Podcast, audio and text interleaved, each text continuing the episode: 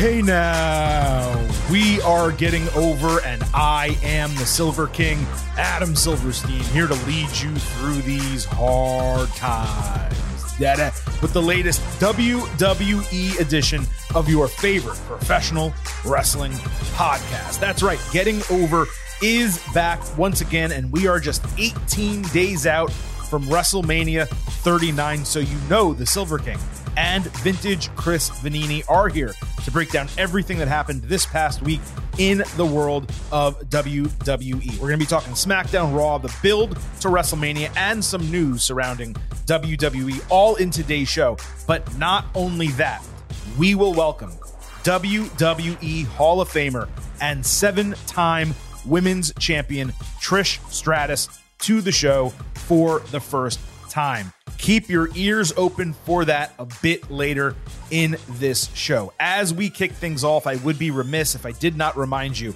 that the Getting Over Wrestling podcast is all about Defy. And folks, it's WrestleMania season, so do me a favor. Stop being marks for yourselves and go back to being a mark for me. Because on this here podcast, we love the number five.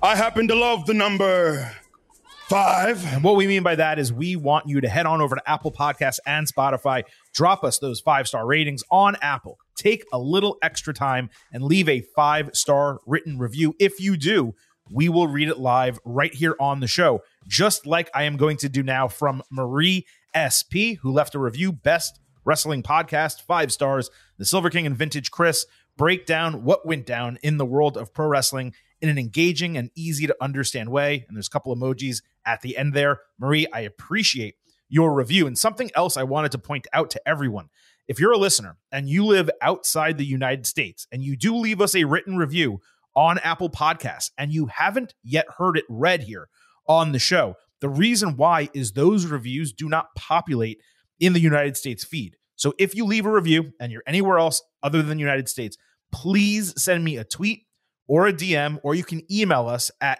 gettingoverpod at gmail.com.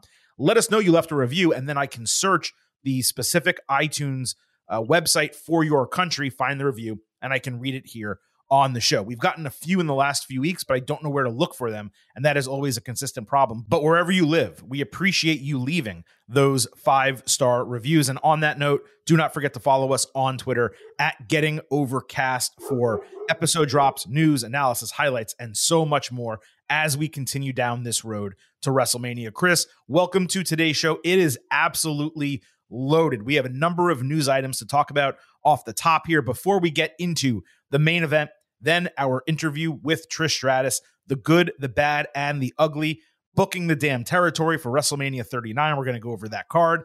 And of course, the last word to wrap up this show. There will be timestamps in the episode description. So if anyone needs to jump around, you want to just listen to the Trish interview or you want to come back to that later, whatever the case might be, all of those timestamps are available for you in the episode description. But Chris, welcome to the show.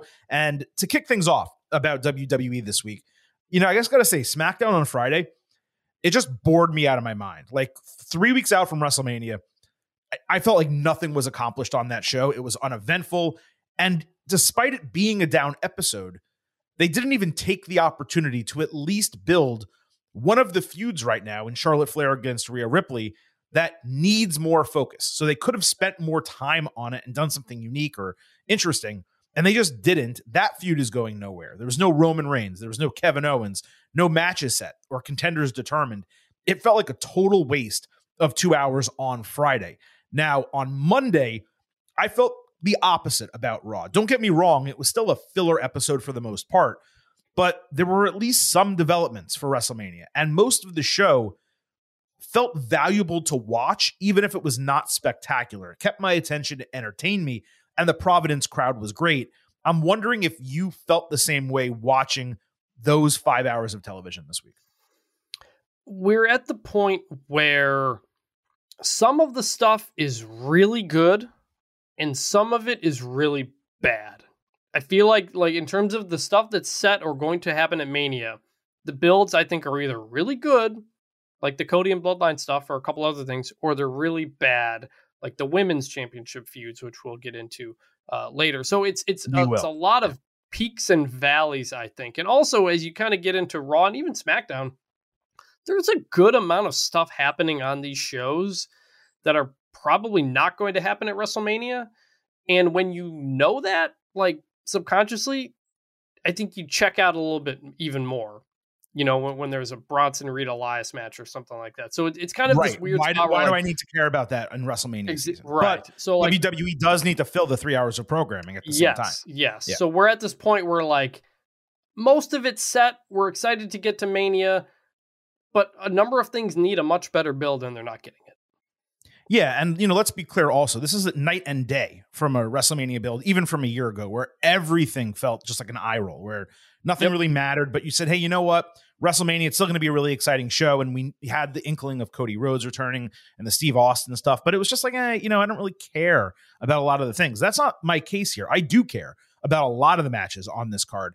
It's just there's some really key matches, the women's division, as you pointed out, and we will talk about that a lot later in the show, that are leaving a ton to be desired. And that's dragging down TV a little bit. And what's really the most unfortunate thing, this is really the point I was trying to make, is when you have a off week, uh, when you're not going full bore and just absolutely loading the show, such as what they did for Raw last week in Boston, where you knew it was going to be a bomb show because they were just putting everything they possibly could on it, including the return of John Cena.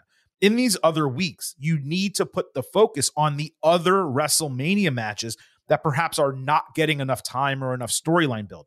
So for example, WWE did a good job, I thought, this week, and we'll talk about it more later, obviously, but focusing on Edge and Finn Balor. That had really Mhm. waned, and the energy and the interest to some degree kind of fell off, but they reignited it on this show. That's not one of the main events, but it's still an important match they wanted to build for the card. You could even say they did the same, perhaps, for Brock Lesnar and Omos, depending what your thoughts are about that. But in a week like this, where they could have spent multiple segments on Charlotte Flair and Rhea Ripley and Bianca Belair and Asuka, there could have been taped video packages and and interviews and just really interesting ways to get people engaged into a couple stories that are pretty cold. They just didn't. I mean, they did a segment for each of them on on the respective shows, but nothing about it felt intense or interesting. And we're going to get to more of that later, but that was where my disappointment kind of stood this week. But SmackDown in totality on Friday, I just, if you didn't watch that show, you did not miss a single thing. At least with Raw on I- Monday. no, I dis- I disagree. I disagree. with The, the, the Intercontinental Championship uh, Fatal Five Way match, which will Nothing that- happened. That, that that something happened. That was the that Mhm. was the about the only notable thing that happened on the show. And it Let me ask the show. you this because we're, going to talk about it in detail later. What were we told was going to come out of that match? a number one contender. Well, What no, did- fi- uh, uh, well, technically a participant or finalist. A, a, a qualifier, a qualifier. qualifier. What came out of that match? Nothing. It was, it's still a step forward. It was it was something. Okay, it was we'll not a big something, but it was something. But Yes. but that but that goes to my point though. Is even something like that where you tune in expecting to get a resolution or something that makes sense. And you know what? Maybe part of why maybe part of why I disliked SmackDown so much is what I I disliked what they did with that particular storyline. So we'll talk about it more. We are going long on the intro here, but Friday night really frustrated me. Monday night not as much. I, I did enjoy what we oh. got from Raw. That's really and they are and they are loading up next Monday Raw. they, said are Roman's Roman going to be there. back. So it feels like they're going back every other week here. We're kind of trying to do a big episode. Well, I think it's every it was every other week for the last couple, but starting and you know this Friday we'll see what's going to come, but starting next Monday for sure, they're going full bore all the way because those are the Yeah. final two weeks. So. Uh, a couple other news items quick that we want to hit before we get into the main event. Uh, there was a story from CNBC that came out last week after we taped the show about WWE engaging with some state gambling boards about trying to allow actual legalized state betting on WWE as opposed to overseas betting. And Chris, like we could get into details on this. To me, it's much ado about nothing. It's going to be way too difficult to execute, a ton of hurdles. Is it possible? Sure. Is it sustainable? I don't think so at all.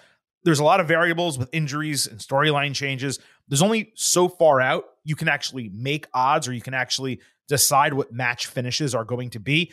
I saw certain folks, a contingent of the IWC, making a huge deal out of this last week and how it's going to change WWE creative. And I could only shrug. Like, I think it's highly unlikely to happen in any significant manner. And really, I'm not sure what else needs to be said about it.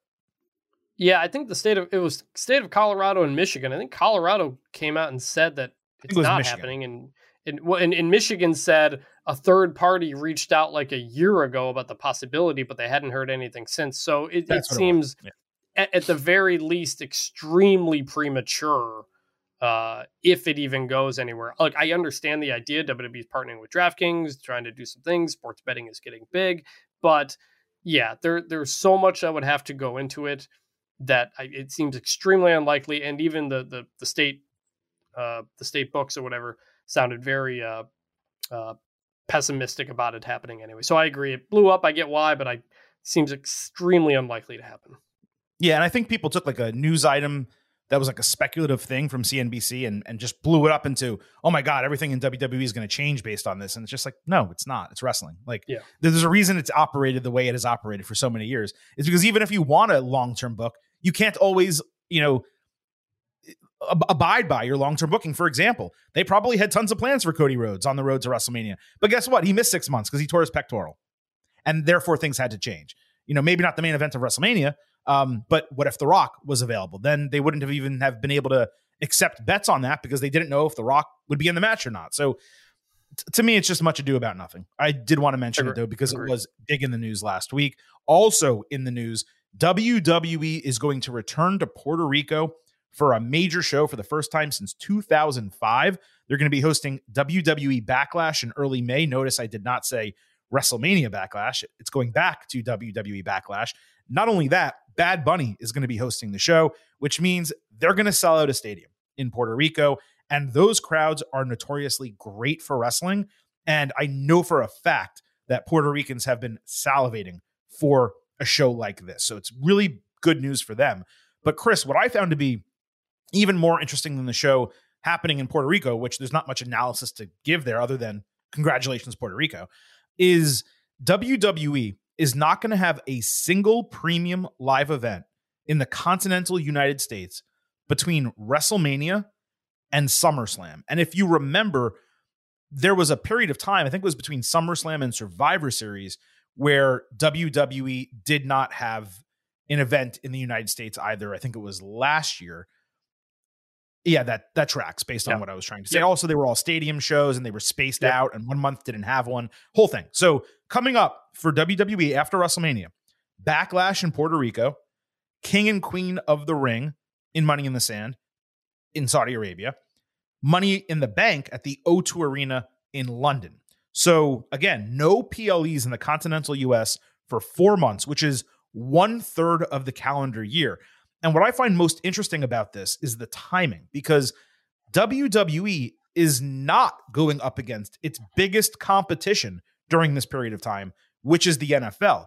I feel like it would make more sense to do spring and summer shows in the United States, taking advantage of the Mania bump, and then you schedule overseas shows for the fall when competing against football, or at least space out the international shows a little bit more. So you do two back to back, but maybe not three. To me, this is an antithetical way that I would do it. I presume WWE has the analytics and data to back it up doing this way, but I just don't understand why they're choosing this third of the year to do all their stuff overseas when there's a another third of the year being the fall that makes a lot more sense to do it. Yeah, I, I I don't know. Like we said, they did. They kind of did this last year. I'm sure they have the numbers on what worked and what didn't, and why. Uh, first off, Puerto Rico, love it. I mean, you, you hear so many great stories about Puerto Rican wrestling history from from the old timers and all the documentaries and stuff like that. So that's going to be really cool. Um, you know, Clash at the Castle was great. The, these four these big foreign shows when they're basically keeping them in the canon and it's not like a super show that doesn't really count or something like that. Um, it, it just amps it all up and it makes it more I- exciting. Uh, going going to London and doing a show, you know, we don't like Saudi Arabia, but it is what it is. I was going to say this before you made your point anyway, but but it makes if if there's a pay per view in America, you're going to want to get there because it's happening less and less. Or even if Monday Night Raw comes to your town, you're going to want to go because maybe they don't come to your town as much or something moving forward. So it creates an interesting dynamic where it kind of creates a bit more scarcity in terms of pay per views in the United States to make them feel like a bigger deal. So, um, these are the big shows. We we've we, we we've gone through years where WWE had 18 pay per views, you know, at some point, and a lot of them didn't feel like big shows. This strategy is making every pay per view feel like a big show, and I like that. As for the timing, I don't know. Yeah, it does make them feel bigger when there's fewer of them, especially in the US. But I would just space them out a little bit. Like, I don't know why you need to do three straight overseas, even though Puerto Rico is not really overseas. I mean, it's I think it's an hour ahead if memory serves. Like it's it's pretty much the same. But you know, why you're why you're doing them in a, in a chunk like that as opposed to just doing one per quarter? That just to me makes a lot more sense. I, I don't know stadium availability is that is obviously a big thing. These things, a lot yeah. of these things, these stadiums are booked out years and uh, years ahead of time. I don't know. Um, I if there's any reporting in the dirt sheets or anything about that, I'd really love to to know why because it is an interesting question, and yeah. we just we don't know the answer. There isn't, but I mean, I can you know see if anyone from WWE will talk to us about it. I've tried. Uh, I'll tell you this: with the changes that WWE's made internally, this is a little bit of inside baseball. Um, communications department over there, uh, it's been a lot tougher to get stuff out of, both answers to questions, interviews, and stuff, which is why I was so thrilled to be able to welcome Trish Stratus on today's show. Um, it's been a little bit more difficult, which is why I think you guys can remember we were doing an interview a month, uh, a little bit more than that sometimes, especially during WrestleMania season, and things have kind of slowed to that degree. So um, a little bit uh, more difficult, I should say, to communicate with, which it's kind of the opposite of the purpose of a communications department.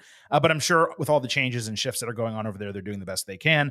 I'll try to get an answer to this. Maybe because it's business related, they will share some insight with us. That would be great. And we have one more news item before we get into the rest of the show. Uh, Bray Wyatt has missed some scheduled house show dates and possibly even a TV taping or two due to a reported quote unquote health issue, which I don't want to speculate about, but the reporting is that it's not physical. So, if that makes sense. This was a hot topic Monday online. Matt Hardy even tweeted photos of them together with the Raw tag team titles from back in the day with a heart. There was nothing on SmackDown or Raw with him, uh, or Bobby Lashley for that matter. Lashley even tweeted, quote, I've worked too hard to be denied. I will be ready to fight on the biggest stage of them all, WrestleMania. I don't care who it is. Somebody will feel the wrath of the Almighty. And, you know, number one, best wishes for Bray. That's the most important thing. Chris, I swear, this monkey's paw shit that we've been discussing on this podcast the last couple of weeks, it is like coming for us. Like we did not want Lashley Wyatt, and now we may not get it, but only because something may be wrong with Bray, which obviously no one wants. So it's really unfortunate stuff. More than anything, like I said, I, I hope he's okay. Um, but certainly throwing some WrestleMania plans uh, into the air a little bit.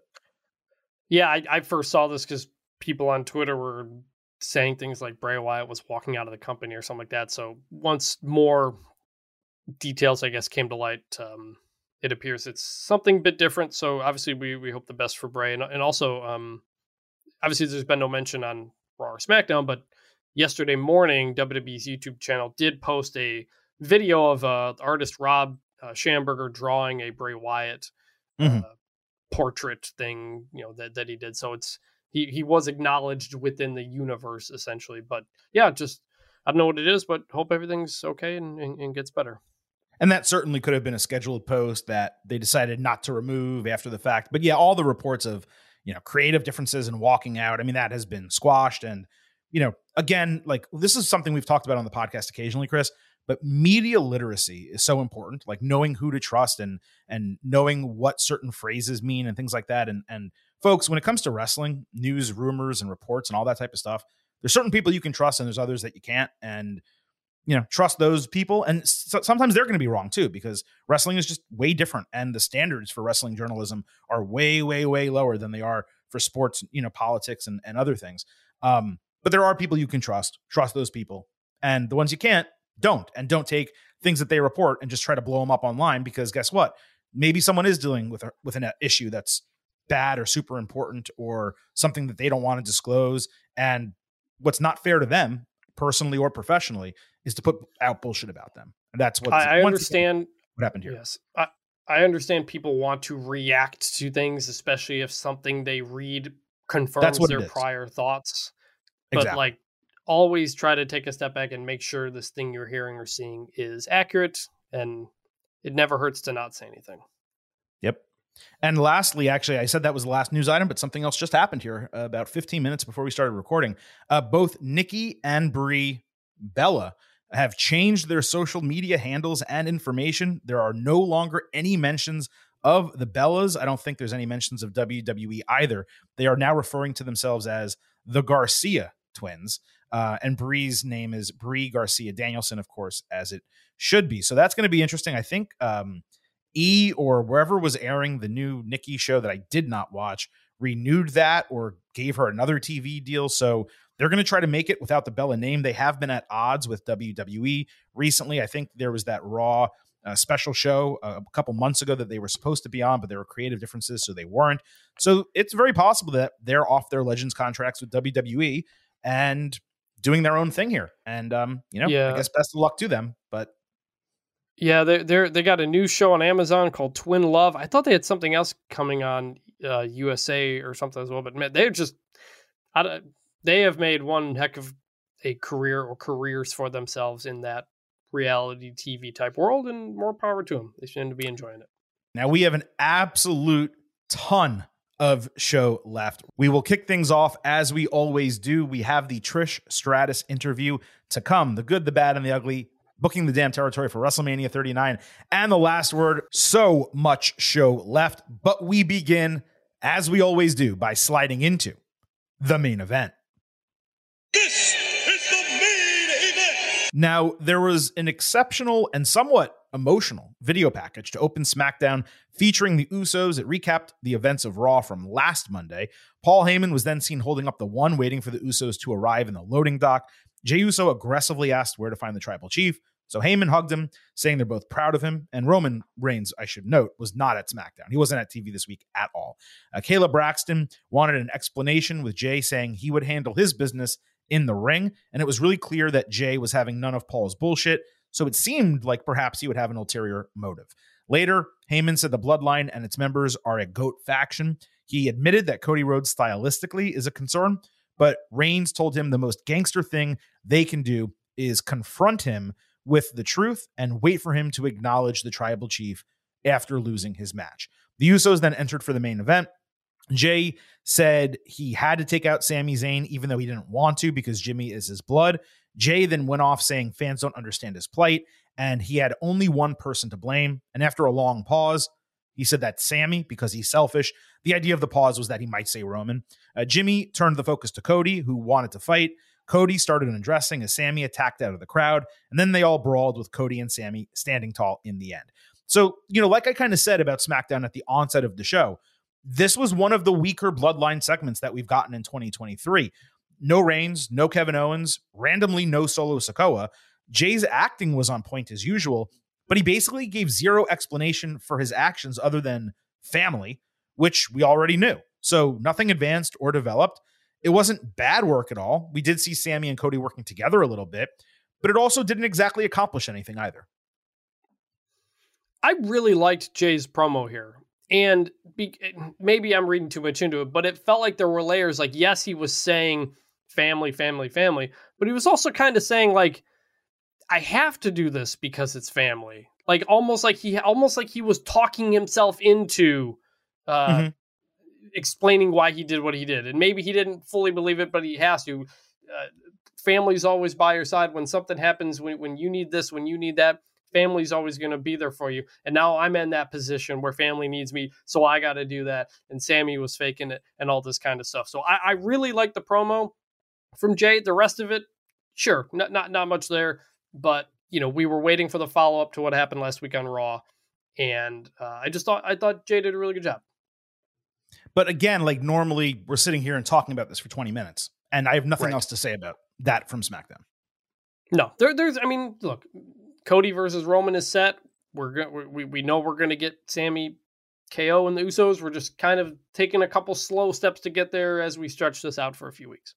And I do appreciate that they are still building that storyline. They didn't just snap to it where, yep. you know, oh, let's team up and let's go after the tag team titles. Like they're, you know, that's going to develop over the next, you know, there's 18 days left. So you would assume over the next four shows, I have to assume it's set before the go home SmackDown.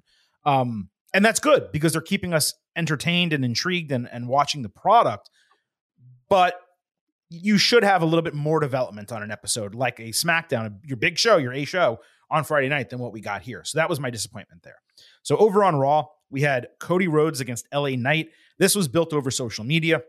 Knight leapt to the top rope to catch Rhodes with a superplex. Cody hit a disaster kick. He avoided BFT and he nailed a Cody cutter off the top rope. Then he won with Crossroads in 10 minutes.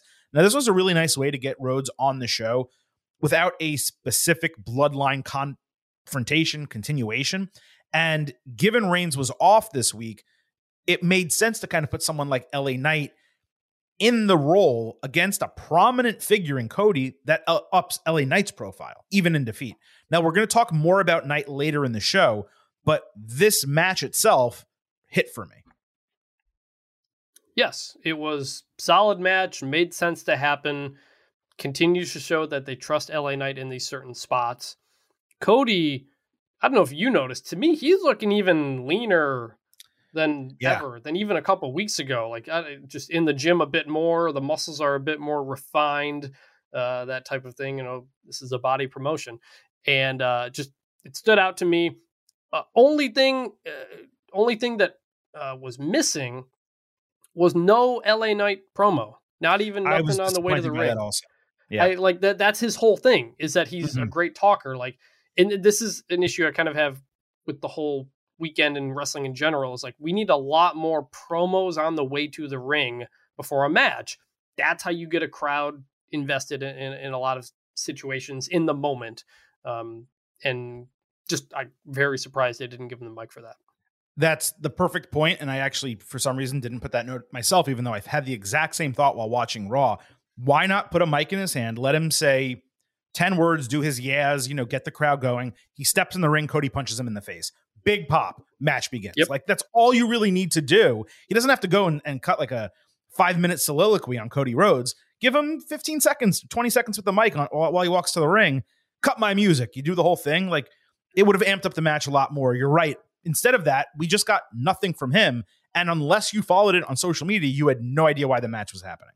And that was a first. I missed it. I missed it on social media. Even though I'm on Twitter all day, I missed it somehow. So there you go. Perfect point of why they should have done it. Now, after the bell, Cody grabbed the mic himself, saying he would get in whatever bloodline business he wants, no matter what Heyman says, including helping Sami and KO if he chooses. Cody talked about how everything he does in the ring is personal, even though Heyman and Reigns told him not to make it personal. He also said he wears a suit not because he is somebody, but because he wants to be somebody. Then he reiterated that he acknowledges Reigns, but demanded, You need to acknowledge me. He promised the sun would set on Roman's run and guaranteed he would become the first Rhodes to be the undisputed WWE Universal Champion on April 2nd. Well, first of all, no shit, because that title with that name has only existed for, you know, about a year at name. this point. Yes. Um, but he should have just said undisputed WWE champion. I I digress. Uh, this was an exceptional babyface promo by Cody, from the content contrasting him with Roman to just the passion that he showed in the promo itself. He even referenced lyrics from his theme, which I thought was pretty cool. He absolutely knocked it out of the park. This was another indication that Cody is indeed the guy to dethrone Roman. If not him, if not now, who and when? He's got to follow through with it and he's got to follow up this promo with high quality promos over the next five shows. That's going to be tough.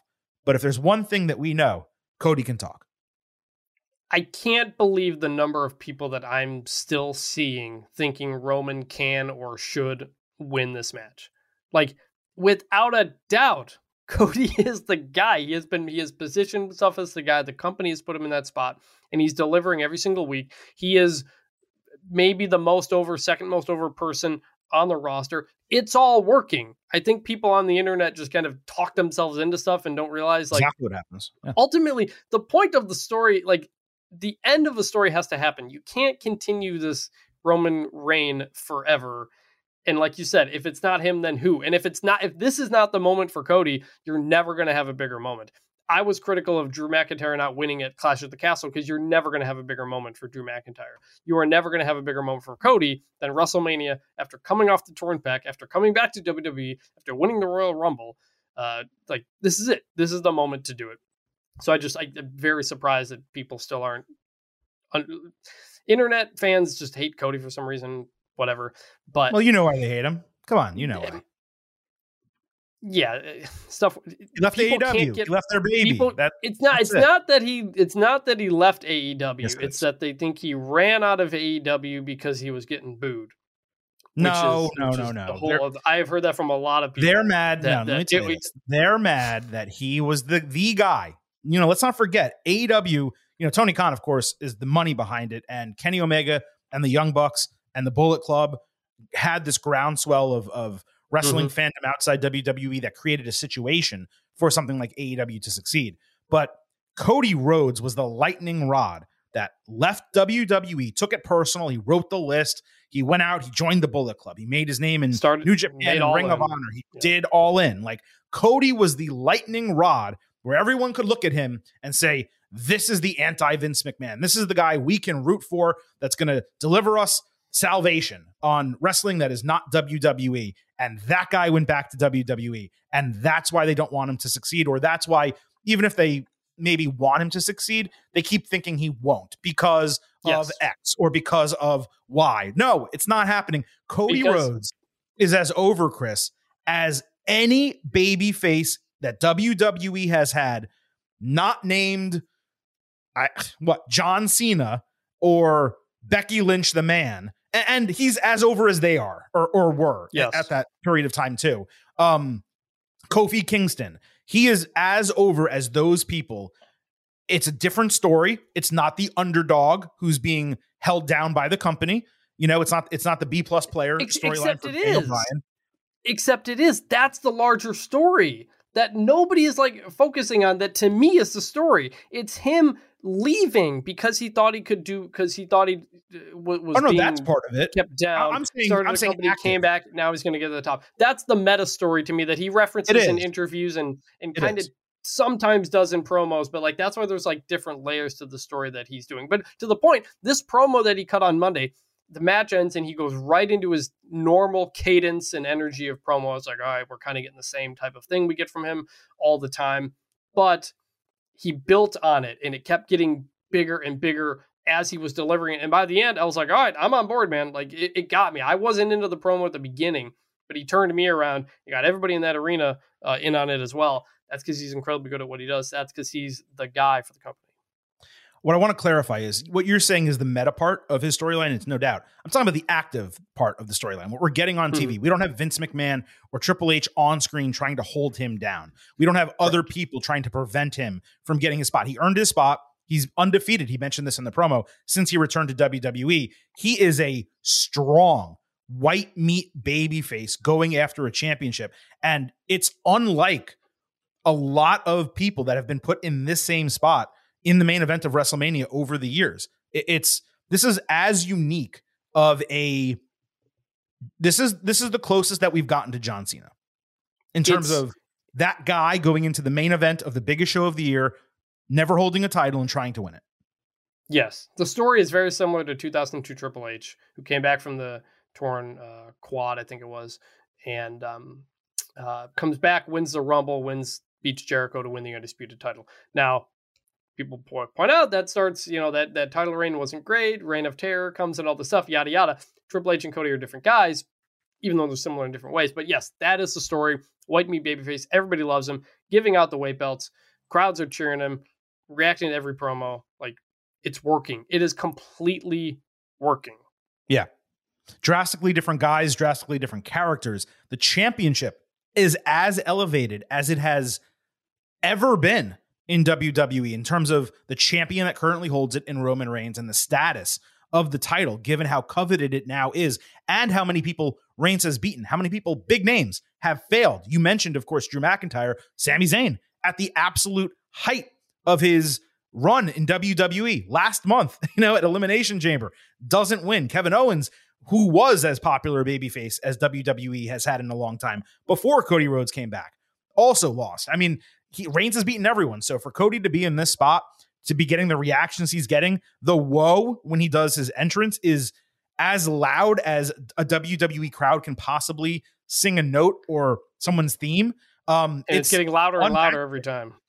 It gets louder and louder every week and it's going to get guess what when 70 80,000 people are screaming it at WrestleMania you know, maybe that's the next thing that breaks the mic, along with uh, the Sami Zayn uh, chair shot to Roman Reigns, right? So it, it's just what, what they're doing with Cody. It is working, and if you are denying it, or you still think they should have strapped up Sami Zayn at Elimination Chamber, your head is in the sand. You're not paying attention to what's going on right now. It's extraordinary the way that this is getting over.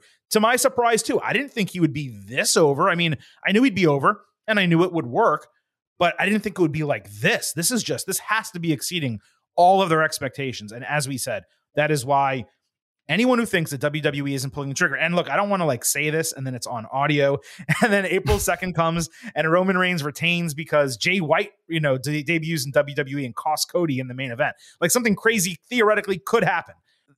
I don't see any scenario now in which Cody Rhodes no. does not walk out of WrestleMania as champion. And if you don't believe that's going to be the case, I just think you're fooling yourself.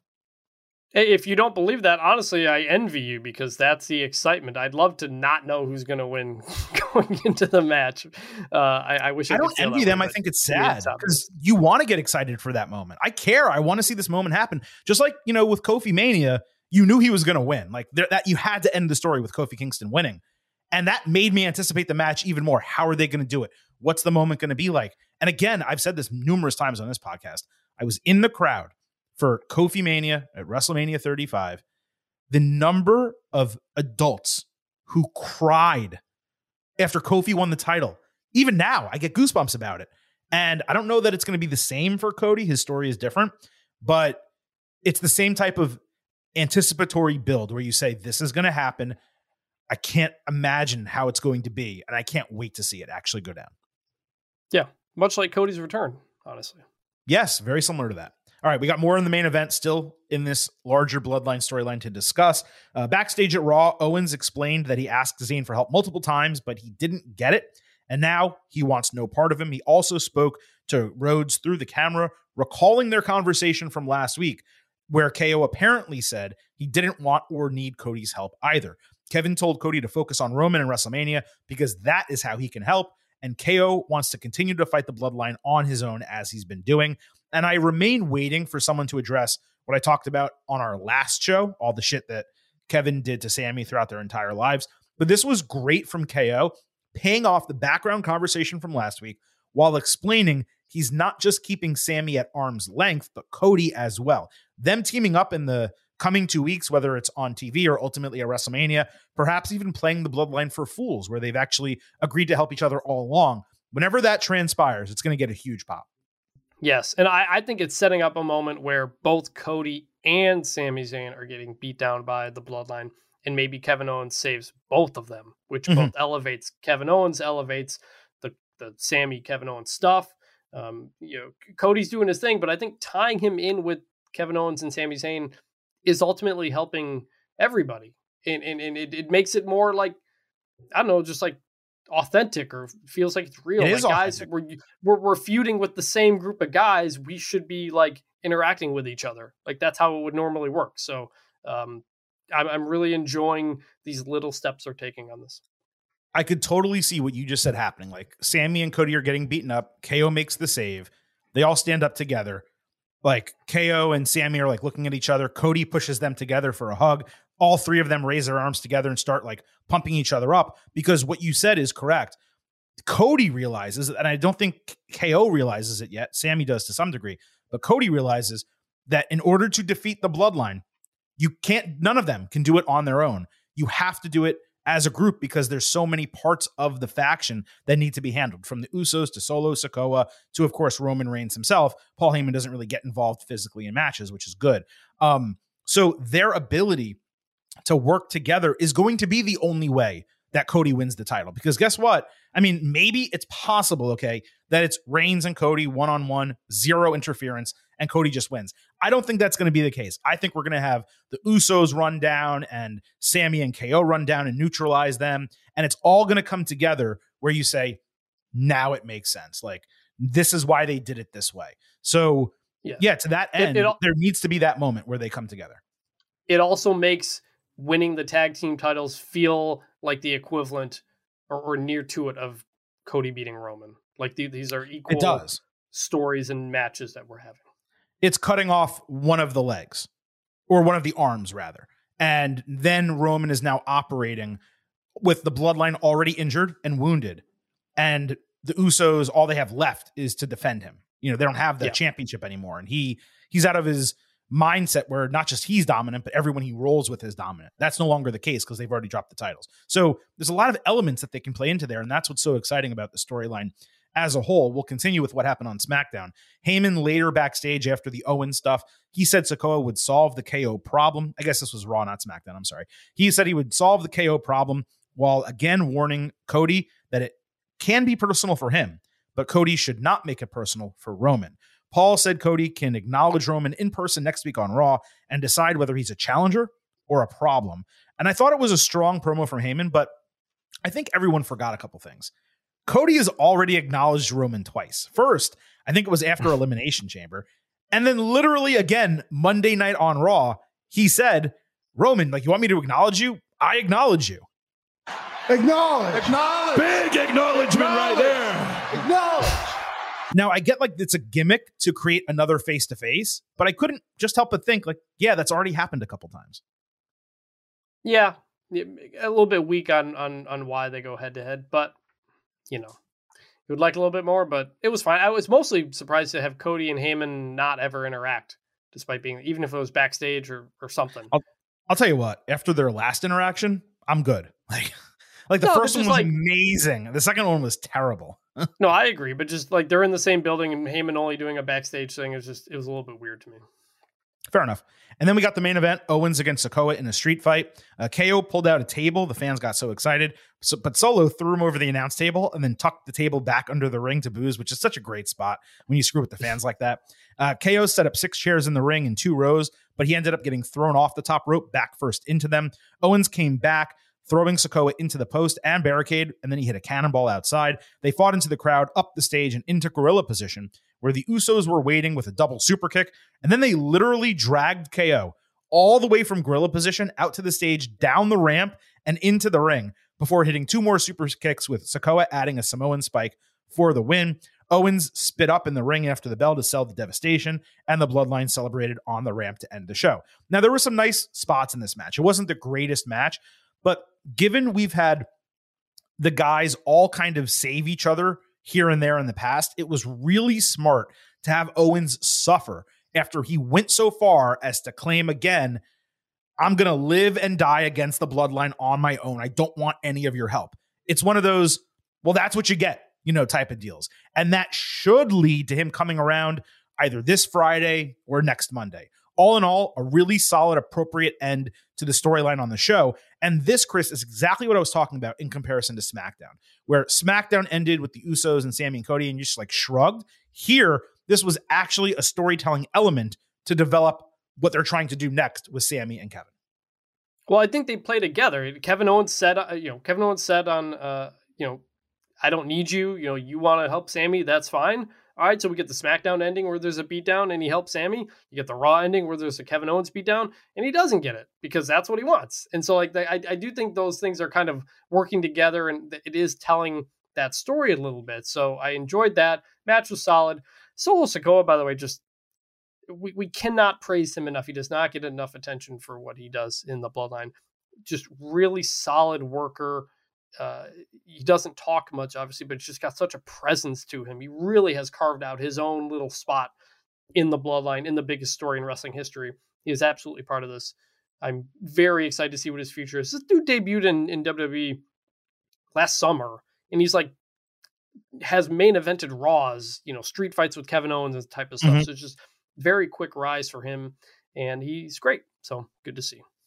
He also had a relatively short run in NXT before that, and he came in with experience when he joined WWE. But yeah, um, I think the elevation at Clash at the Castle, you know, we were frustrated because we loved that match so much and we thought it would have been a great spot for Drew to win. But when you look at it back, right, when you look back at it and you see the way they introduced Solo Sikoa, it's such a huge moment to prevent him from winning the title. Now you see what he's become. You just can't help Yep. but be impressed at what that guy has done. You you look really you look back on that you look back on that moment Solo Sikoa's debut costing Drew the match, and it feels like a big deal, not just Yes. ah we had to come up with something to get out of exactly. And that's a Yep. credit and that's a credit to what Solo has done since then. And a credit to Paul Heyman and Triple H for booking it that way. And they just Yes. did a fantastic job. Now, that is our main event. We have the good, the bad, and the ugly booking the damn territory for WrestleMania 39 and the last word all coming up still on today's show. But first, we need to welcome in the WWE Hall of Famer, seven times women's champion, Trish Stratus, for the very first time. And I want you all, before I play this interview, be sure to listen close to the final minute of the interview as we discuss potential dream opponents for her. Because once the interview's over, I have a very funny anecdote to share. So here we go Trish Stratus, the Silver King, one on one. Thrilled to welcome WWE Hall of Famer and seven time women's champion Trish Stratus to the show for the very first time. You can catch Trish on a new episode of WWE Rivals, exploring her epic long term feud with Lita, premiering on Sunday, March 19th at 10 p.m. Eastern on A&E. Plus, you can look forward to watching her team with Lita and Becky Lynch at WrestleMania 39 this April on Peacock. And clearly, Trish, there is a ton going on with you right now. So I appreciate you taking the time to sit down and do this today. Oh, I thank you. We appreciate it as well. So when it comes to your rivalry with Lita, epic is one word to describe it. Another is groundbreaking. And it has been nearly 20 years since you two became the first women to compete in the main event of an episode of Raw, which is something then that was, you know, had never happened before. Now it's completely commonplace in WWE. And I've always wondered how that main event match actually transpired. Like you guys earned that spot, no doubt. But as we've seen over the years, sometimes it's not enough. Like, did Vince McMahon realize the angle was so hot it had to go there? Were you and Lita going out of your way to push for it? Were there other superstars pushing for it? How did that actually come about? Um, I think it was it was the storyline that drove it, right? It was like this rivalry, like we talk about, that like has it, at that point too had been as soon since we both debuted. Really, it really started the very beginning. Our, mm. our, our careers paralleled from the very start and there was this little like when those two get in the ring there's just a little something right like it was interesting and not to say the tag match that was happening wasn't interesting but people really really and we learned early on that they were really interested to see what these two were going to do uh, mm. during that during that match and so we really took the care to uh, make those make the most of those moments right and, and make our mark whenever we could um, and then yeah we just that we started just um, standing alone as superstars like in our work but also representing the company mm-hmm. um, you know seeing a rise in female demographic uh, and starting to see that and, and, you know knowing that was a reflective of the work we were doing in the ring um, and the work we were doing outside the ring too. You know there was a lot of charity works and things like that we did as well. Um, but yeah it just um and because sometimes we we believe me that day we were shocked right? We'd be between we went from they're making a joke, like they're shame on the curtain to see, like, oh, let's see if they think they're actually in the main event. Like we really thought we were going to play a joke on. Uh, thankfully, we weren't. Um, but uh, yeah, I just think the storyline people were so into this this journey that we were taking as characters and watching us get to where we got to that they were it, it needed to be there. It needed to close at the show. It was in her hometown. Mm-hmm. You know what I mean? Like it just everything was perfect and it just made for that moment. Um, and it took us a while to realize yeah, we, we earned this. We aren't just being given like we, we earned it. Like we worked hard. We did the work to get to here. Um, and then it was just up to us to like, you know, take that ball and, and run with it, which, um, you know, look, it turns out we did. Looks like yeah. we, uh, we ran with it. well, you put on a great, you put on a great match on top of it. And I've been curious, um, what was the reaction like coming back through the curtain in Gorilla? Because I know that's always one of those really interesting moments where you're either getting the thumbs up and the hugs or, you know, people are, oh, hey, good job out there. And, you know, you kind of move on yeah i mean well you know you couldn't deny it. you heard the crowd the crowd was like yeah. it was it was a moment for sure um, and i think you know it was not only like okay Lita winning the title after the storyline where the storyline had gotten us and like what her character did at that point there's that that for sure mm-hmm. but it was also i think what it represented i think seeing females in the main event for the first time was like oh this is wow i think that it was something special and maybe they didn't realize that fans didn't realize at the time what they were seeing and how special it was but knowing that this was a special moment we knew it was a special moment. Coming back and and and you know we know we nailed the match. We told the stories we had to tell. Um, and uh, it, we got a round of applause like standing ovation a round of applause from our colleagues which is like i mean blow your mind right? Like any you couldn't ask for more amazing um, uh, thumbs up. You know what i mean? Yeah for sure. Um, yeah. And i mean and and again at the time we did not re- we were just like oh my god we can't let them down tonight. It was about tonight right? It wasn't about what this means moving forward. We did not we we were so young we were just in the moment we weren't looking at like what this potentially could mean in the long term and it really took us to sort of move on and and lay our legacy so to speak walk away from the business come back to it and then see what impact it was and seeing the significance um, what the significant impact of it made in the women's wrestling history now, speaking of winning titles, winning a championship in at the time what was a retirement match is not really a common occurrence in WWE or or really wrestling in general. In fact, it's almost the exact opposite of what normally takes place. Were you surprised when you found out that was going to be the booking, that was going to be the decision? And how was that received given the circumstances? Um, well, again, I thought I was being ribbed. it was, you know, one of those like uh, are they going to th- like see me get excited and then it's like ha you actually thought that's going to happen. I thought it was going to change. I thought it was going to like they were going to think about it hard and be like wait we can't do that. That doesn't make sense. She's going to leave the wait hold on a second we can't you know? It just felt like it couldn't happen but um, it did. And um, you know i don't know. I just again i think it was one of those vince is obviously very good at recognizing moments and uh, and and and seeing it was toronto. It was the culmination of the rivalry once again of Trish and Lita to her like starting together, running parallel their whole careers, culminating to this match. Uh, and then winning in her hometown. I mean, oh my gosh, that is the right thing to do. You know, uh, I mean, there's times where it, the right thing isn't done. We've seen that many times, but I just he just knew it was a moment that had to be had. You know, and um, he was. I think. I mean, gosh, I couldn't. I could. I, I couldn't ask for more storybook ending than that often, and I don't want to say overlooked, but perhaps not talked about enough, is the role that Fit Finlay played in helping elevate the superstars in division for the women in WWE. And it was briefly mentioned on Rivals. I was always wondering, was it about him that made him such a good trainer for the women? And was it a situation where he took it upon himself to make the effort, or was it all of you reaching out to him for help? So initially, the story goes initially he was brought on as like a rib, right? Like I keep talking right. about these ribs. Yearly, it's a thing we do backstage.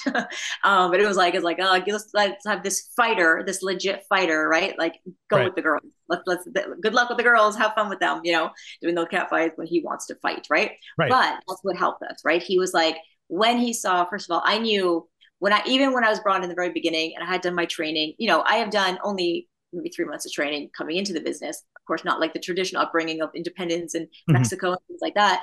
But um, I knew like I, I, caught on very quickly. I knew the psychology. I'd watched wrestling my whole life, so I feel like any kid who watches wrestling knows how to do a body slam before there actually should be. Not that we should be doing them at home, kids, but um, we know how to do body slam, you know.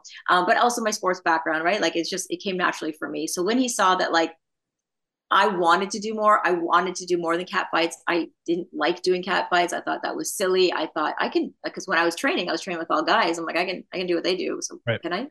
you know, and I think him and I was like, let's do this. And so we were like, yeah, you know what? They want us to go have a cat fight. Maybe we're not going to pull the hair and do slaps. Maybe we'll chop and, and punch instead. Let's see what they say. The lucky thing for us at the time, we were so under the radar. Really, no one was paying attention to us, right? The, the, the producer, we on we were that part of the show. They're like, just they'll have their match whatever. No one's even watching us. So we made it, we took upon ourselves to use that to our advantage and just start having these legit matches and like start putting together some good stuff that like fans suddenly went from chanting, we want puppies to like, holy shit. And there was, you know, they, they were like, this is like, oh, this is like real action. And I remember the turning point. Um, I guess Jazz and I were working a program mm-hmm. and um, they would take a poll of people at the live events, the first couple rows, they would take a poll, list your top three matches. And I remember Vince pulling me aside and saying, um, so you and Jazz have been listed as like the top three matches, like for a long, like many weeks in a row. And he was like, keep it up, you know? And I was like, oh my God, like almost like I was like, is that okay? Is that okay? Are we allowed to do that? Yeah. like PTSD on that, like don't take up the guy's spot. You know what I mean? Right. Um, but yeah, like and, and we just like we just put in the work, right? We were just putting in the work, but then we were starting the fans were starting to take notice. But then at that point, when the fans started to notice, when the rise in the female def- demographic started to happen, when you went to the autograph signings and was it just guys wanting your bikini shot? Um, signed. They want there's females there going, "Oh my god, I love what you do. It's motivating me in, in life. Like I, I, see you a female making it in male dominated world. I see you pursuing your passion, and mm-hmm. you're not taking no shit. Like you know, you see that, and it's like I love that. Um, and and so then the TV, you know, the producers, the people backstage had to take notice, and suddenly we were given the paper per spots. We are given the time for storyline development, character development, bringing in new characters, new people that could work, and mm-hmm. making it like a robust division. Um, so we were very lucky, you know, especially in, you know, Lita at one point had a neck injury, and during that time, I remember because in the beginning it was always like, you know, I, I never wanted to disappoint her, right? Because I wasn't I wasn't the wrestler, right? So I didn't want to go out there and like have the segment be less, you know, not as good as it could be because I couldn't bring it, right? So mm-hmm. it was it was really what drove, drove me, motivated me. So when she was out, I knew that like when she comes back, that rivalry, like because when you have this special thing between two characters, which has been going on for years and years and years, when she comes back and now we can take the special dynamic we have in the ring but have it play out physically in a in a match where we're both like able to deliver holy mm. shoot that's going to be great.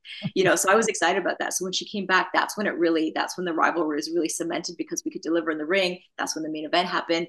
And then eventually culminated to the you know our retirement match where um you know i got to wrestle each other at the retirement match. So yeah what a what an amazing journey and to have it all like captured in a documentary i'm so excited. I just honestly can't wait because um to go back like i keep saying it's a retrospective thing to go back and realize the importance of what we did. Sitting down for this documentary we've talked about in the past not to say it was fluffy but you really realize the impact. Now when you meet the girls you inspired when you work with the girls you inspired. Um, and then not only that but then you're also still doing it generally. We're here still doing it right? And it's really it's really cool to know like this is happening. The rivals episode is going to air while we're actually on a road to wrestlemania which is insane. Yeah. Now, one of the most talked about storylines from your run that didn't involve Lita was that love triangle story that you did with Chris Jericho and Christian. It felt like that was peaking when Christian got hurt, which kind of like derailed the entire angle. I've always wondered what you thought about that story and if you thought it had more potential going forward had that setback not happened. So there's a couple of crazy things. And I always say, and I really believe that everything happens for a reason, right? And at the time, like even like, for example, when Beth debuted with me, she mm-hmm. got her jaw broken, remember? Um, it, I remember her saying to her, I know it sounds hard. It's hard to believe now, but this was not your moment. Like everything happens for a reason. And then later on, she became the Glamazon, and she there was a reason for her to debut at that time, and maybe it wasn't what between it to get lost in the mix of me and Mickie. maybe or who knows what it could have been. Right. Um, but like so during that storyline, number one, it was supposed to be the whole beginnings of the storyline was for Chris Jericho and I to end up together. And we were going to be Trishtopher, and we were like this quirky, like little, mm. believe me, Canadian comedy duo, which people get really annoyed with, but also like find endearing. um, that was supposed to be the whole thing. So like when Vince came to us the night of WrestleMania and said, think we're going to change things up. We're going to have, and that's when I was going to go heel. And I was like, oh, what? No, we, this is like so many months storyline to get to this moment. Like we were excited about it. We thought fans want this, and they did, and that's why he changed it. Fans wanted it so bad. No one ever expected me to turn. Right. Right. So that was for me personally, it was a great moment. I was able to turn, so that allowed that thing to happen. So that was the first turn. I, mean, change that happened that allowed for something positive. Christian ended up getting um, you know injured uh, it, it ended up um I hate to say it, in my for my character, it, it, helped my character because I wasn't a side piece anymore, right? I was like the one. So basically, it was Jericho versus Trish Stratus, certainly. But then maybe to have the guys were fighting on my behalf to have their they'd have their matches. So Tomko was matching or was was working Jericho and things like that. Right. But the storyline was Trish and Jericho, right? So so it allowed me to really grow as a heel, work along, you know, Jericho, which is amazing. And he really I learned so much from him working in that capacity. Um, so yeah, I mean, it, it could have been really good, but I think everything happens for a reason, and I think that was like you know my best work as a heel and, and I my most enjoyable time for sure during you know I loved that that phase was super fun for me. Um and uh, yeah so who knows what could have been if, if, if Trish and I had continued but it was it, it was what it was and I think it worked out pretty good. Yeah it definitely seemed like some of the most fun you had had there's no question about that. It's clear WWE fans still to this day can't get enough Trish Stratus and while you have made some appearances over the years you know sporadically I have to imagine there have been plenty of opportunities presented that you have turned down. So, are there any of those that stand out to you where maybe you had second thoughts or you wish you could have done it if it fit better in your schedule? Just kind of curious what opportunities you may have passed passed on over the years. No, I, I my gut's pretty good. I'm like, I'm like, nah, that's gonna be a no for me. I, I've said yes to the right ones and no to the right the right ones. I think along okay. the way, like yeah, there was like the 25 person something or another. I was like, mm, I'm good. you, know? you, you, stuck with ones that fit the stature of, you know, you kind of coming back after a period of time being away, basically. Yeah. Like it's not the stature of me, but it really, no, like I said, yeah, the moment check which like I want to have fun. I want to be challenged. I want to be able to like make a difference with another generation. You know, I just I want to be able to like not pass the torch necessarily every time, but really, you know, it, that's wrestling's generational, right? Like a lot of it is there's always that ring general in there that's you're learning from experience, and that's kind of been like you know how wrestling's kind of gone. Um, so yeah, so uh, yeah, I had to check those boxes for me for sure. Now you're back working an angle for WrestleMania with a few women who have clearly and consistently stated that you and Lita are not just their idols, but in many cases, the reason they got into wrestling. Uh, beyond that, they've called you guys dream opponents. I know you've interacted with them plenty over the years. You obviously did the Women's Royal Rumble a few years back. What does it mean to you when you hear that from them? And do you feel any pressure to almost live up to their expectations of what it would be to wrestle with or against you in the ring? Um, I don't really feel pressure. I feel like, you know, I know what I'm capable of doing. I know what I can bring and I and I and I'm anxious to bring and share with them to that share with them. Um, you know, Bayley should be nervous. That's the one who should be nervous. Mm-hmm. Bayley, because I'm gonna beat her ass, and she knows how I am in the ring. um, but no, I, am excited. I mean, that's the, that's one of the most appealing parts about this comeback is you know teaming with my bestie number one, right? Because uh, we've never, in a weird way, you're like Trish and Lita never really had their moment, right? Like so for us to share this moment on the grandest stage of all is very special for us. Um, and like to know we're doing it with the we're the past, then there's the present with Bayley and Becky, and then there's the future with Io and Dakota. It's really special. It's a unique dynamic that um, is, I mean, I, I don't think I could have thought of a better scenario that I'd like to go back on to be able to touch the, that many generations. That's cool. Now, with this angle, it feels like there's been a bit of a start and stop nature to it. There were reports that plans changed, perhaps more than once. Uh, we've obviously arrived at a very exciting place, though, with the six women's match or six women match. Uh, obviously, stuff happens, but has this particular process been a bit frustrating given some of those adjustments that had to be made?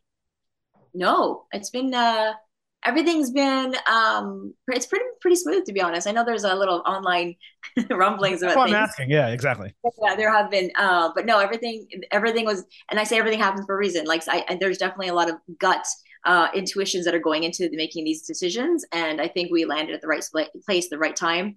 Um, and I'm excited where it landed. Like I really, I think it's you know just enough time before Mania. It's the right dynamic. It's the right timing. The, the girl is capturing the, the, the tag team titles like unexpected. What a mm-hmm. moment! Nobody expected that.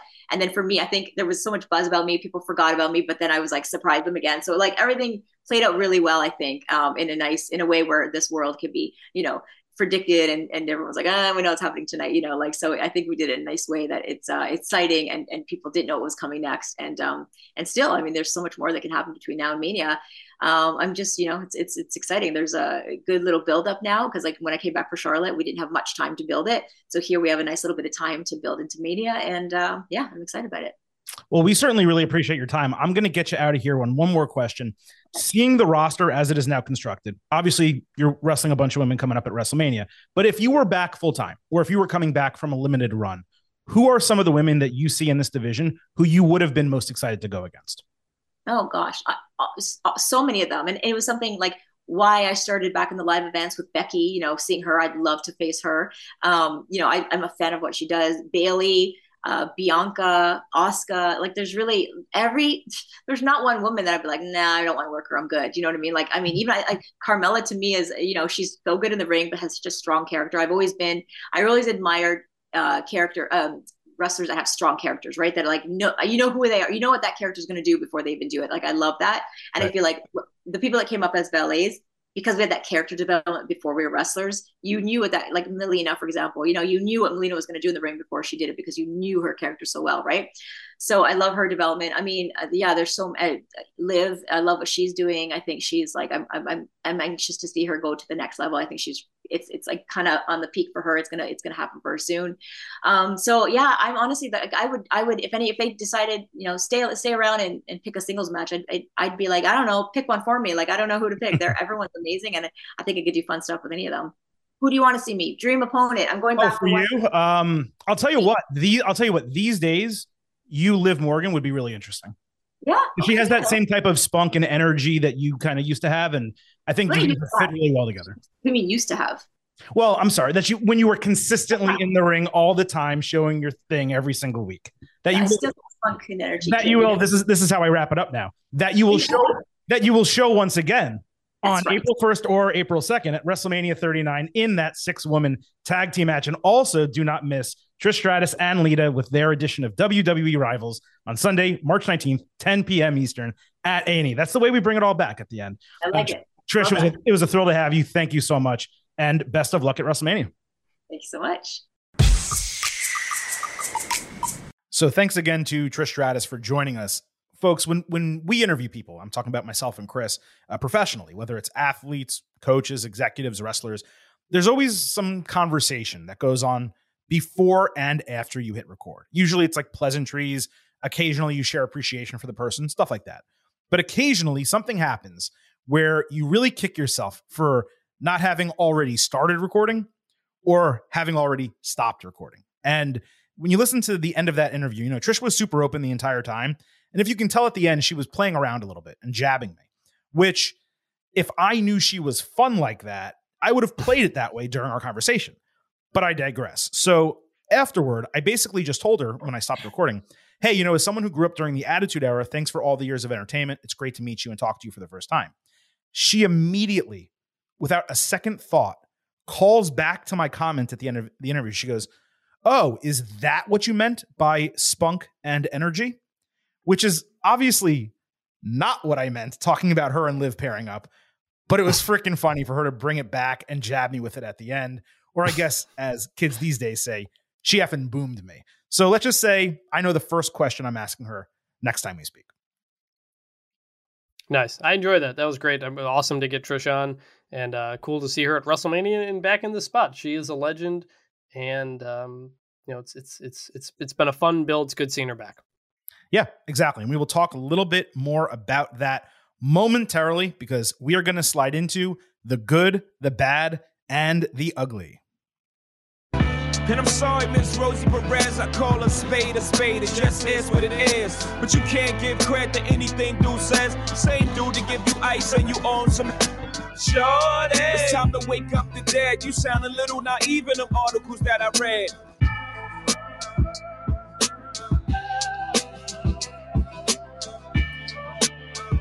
All right, let's kick things off with the Intercontinental Championship qualifying match from SmackDown. Drew McIntyre, Sheamus, LA Knight, Karrion Kross, and Xavier Woods. Now, Woods was in for Kofi Kingston, who, as we noted last week, appeared to get injured, uh, saving Drew's ass on that tope that he did. And yes, he did actually get injured from that. Clearly, we all want Gunther versus Drew versus Sheamus, but I got to tell you, Woods got me 1000% behind him with this social media promo that he cut on Friday. And many would say that you're the underdog. So, how would you capitalize on this opportunity tonight? Underdog is a it's a funny word, but let me unpack my opponents first. First up, we got Drew McIntyre and Sheamus. These are two guys who seem to be best friends, but they still want to knock each other out all the time. And these are two men who seem to get title shots around this place like they're popping out of a Pez dispenser. But most importantly, these are two men that I've beaten before. And next up, we got Karrion Kross, a guy who's too busy doing magic with his girlfriend Scarlett to really focus on what's important. And lastly, we have L.A. Knight, a guy who clearly wants a talk show more than he wants a match. So I guarantee you, if this place gave him a podcast, we wouldn't even see him on SmackDown anymore. So when you say underdog, I think under respected. That is what I am because based on what I've already accomplished in and outside of the ring, I should have been had a title shot. I should have already been Intercontinental Champion. I'm the guy who's been nominated for not one but two Nickelodeon Kids Choice Awards. I'm the guy who's in an interactive movie on Netflix. I'm the guy who beat Bobby Lashley while he was heavyweight champion. I'm the guy who won King of the Ring, and I am the guy who broke Roman Reigns' two-year winning streak. But we don't want to talk about that because Seth Rollins did it after me. Under respected.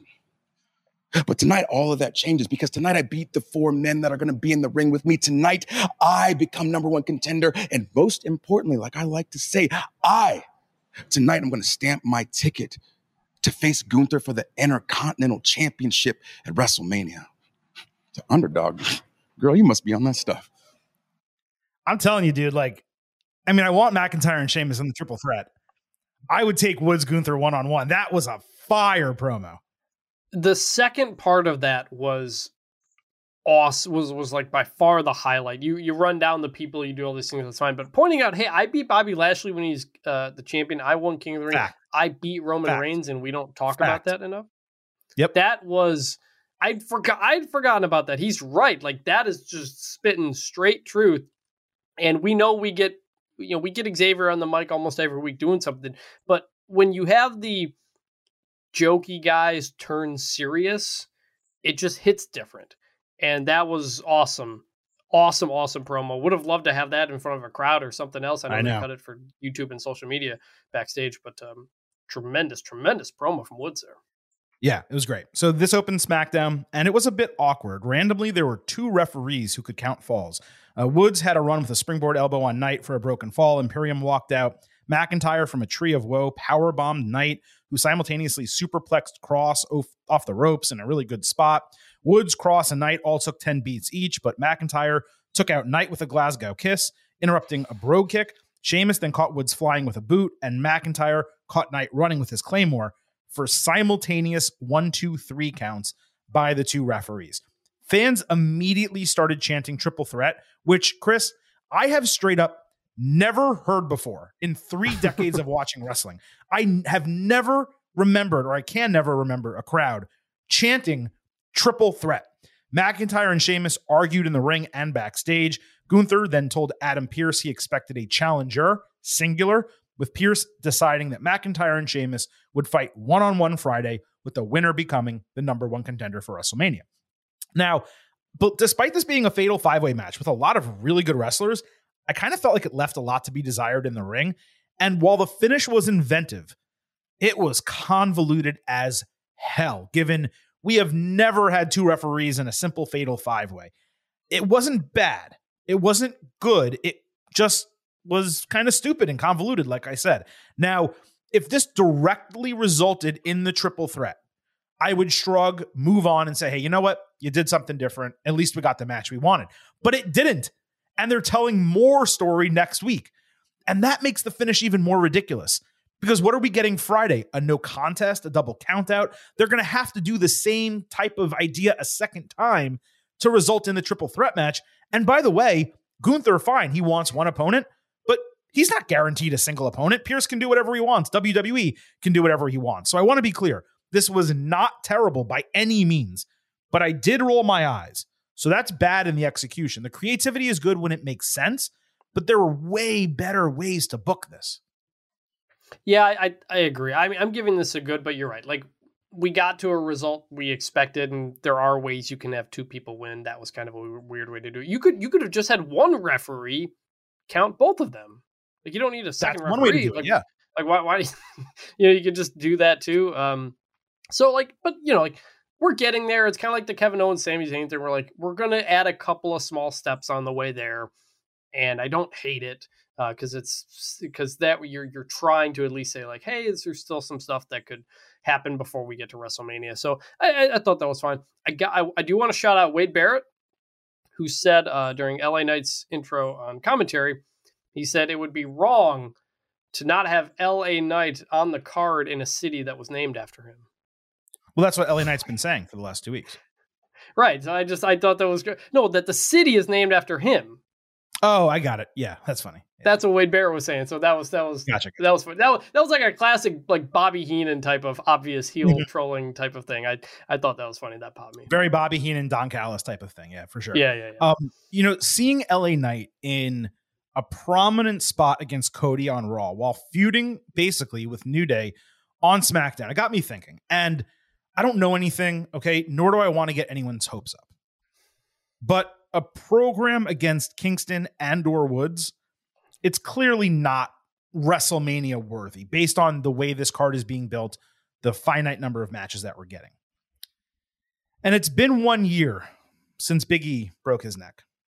And he was supposed to have a really important checkup in March. Now, look, maybe I'm just booking the damn territory in my head. You can accuse me of that. It's fine.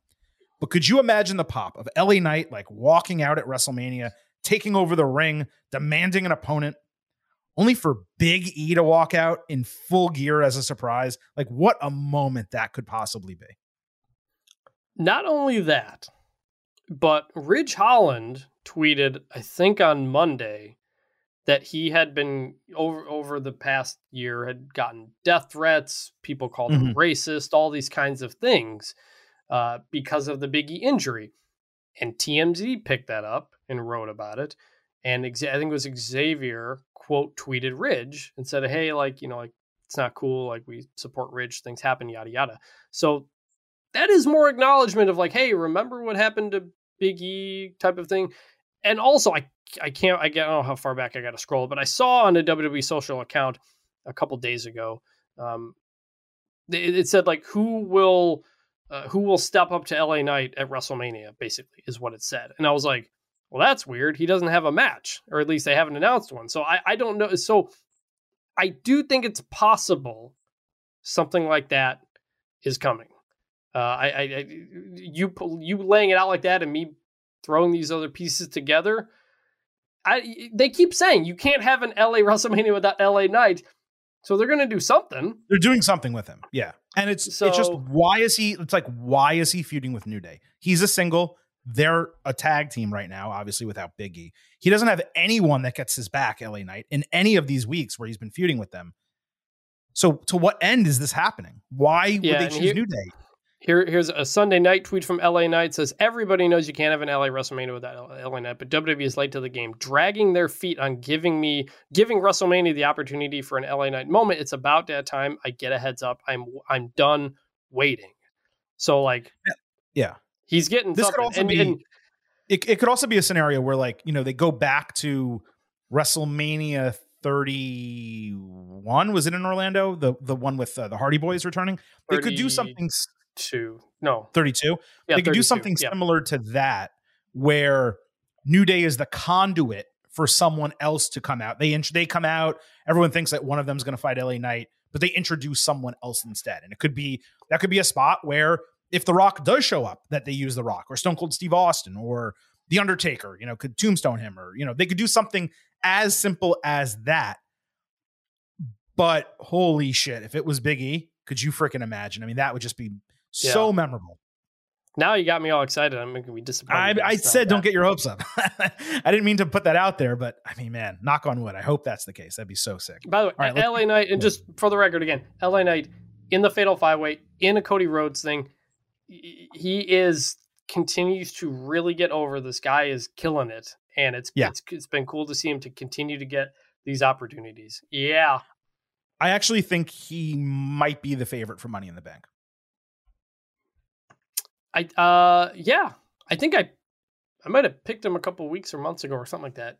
Yeah, I could see that because I because I picked Montez Ford for King of the Ring, so yeah, you could see that. Or King of the Ring. Actually, you know, King of the Ring might even be better than Money in the Bank for him. Well, one Money in the. Bank's a heel. Money in the Bank's a heel gimmick. I guess King of the Ring is kind of too. Oh, dude, come on. King of the Ring can be a heel gimmick also. Yeah. Yeah. King LA Knight. Come on. I mean, yeah. King I mean, King exactly what you're Knight. Well, if he'd be L.A. King. And then yeah, then then they have copyright issues. So that's that's a problem.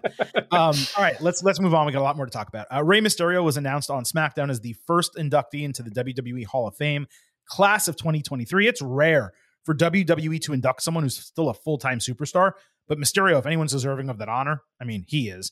Now, Rey has been with the WWE for all but four years since 20 or 2002, which is more than two thirds of his career. He's already in the AAA Hall of Fame as a three time world champion, two time intercontinental champion, two time United States champion, eight time tag team champion across WWE and WCW, eight time cruiserweight champion across both companies, Royal Rumble winner, Triple Crown winner, Grand Slam winner.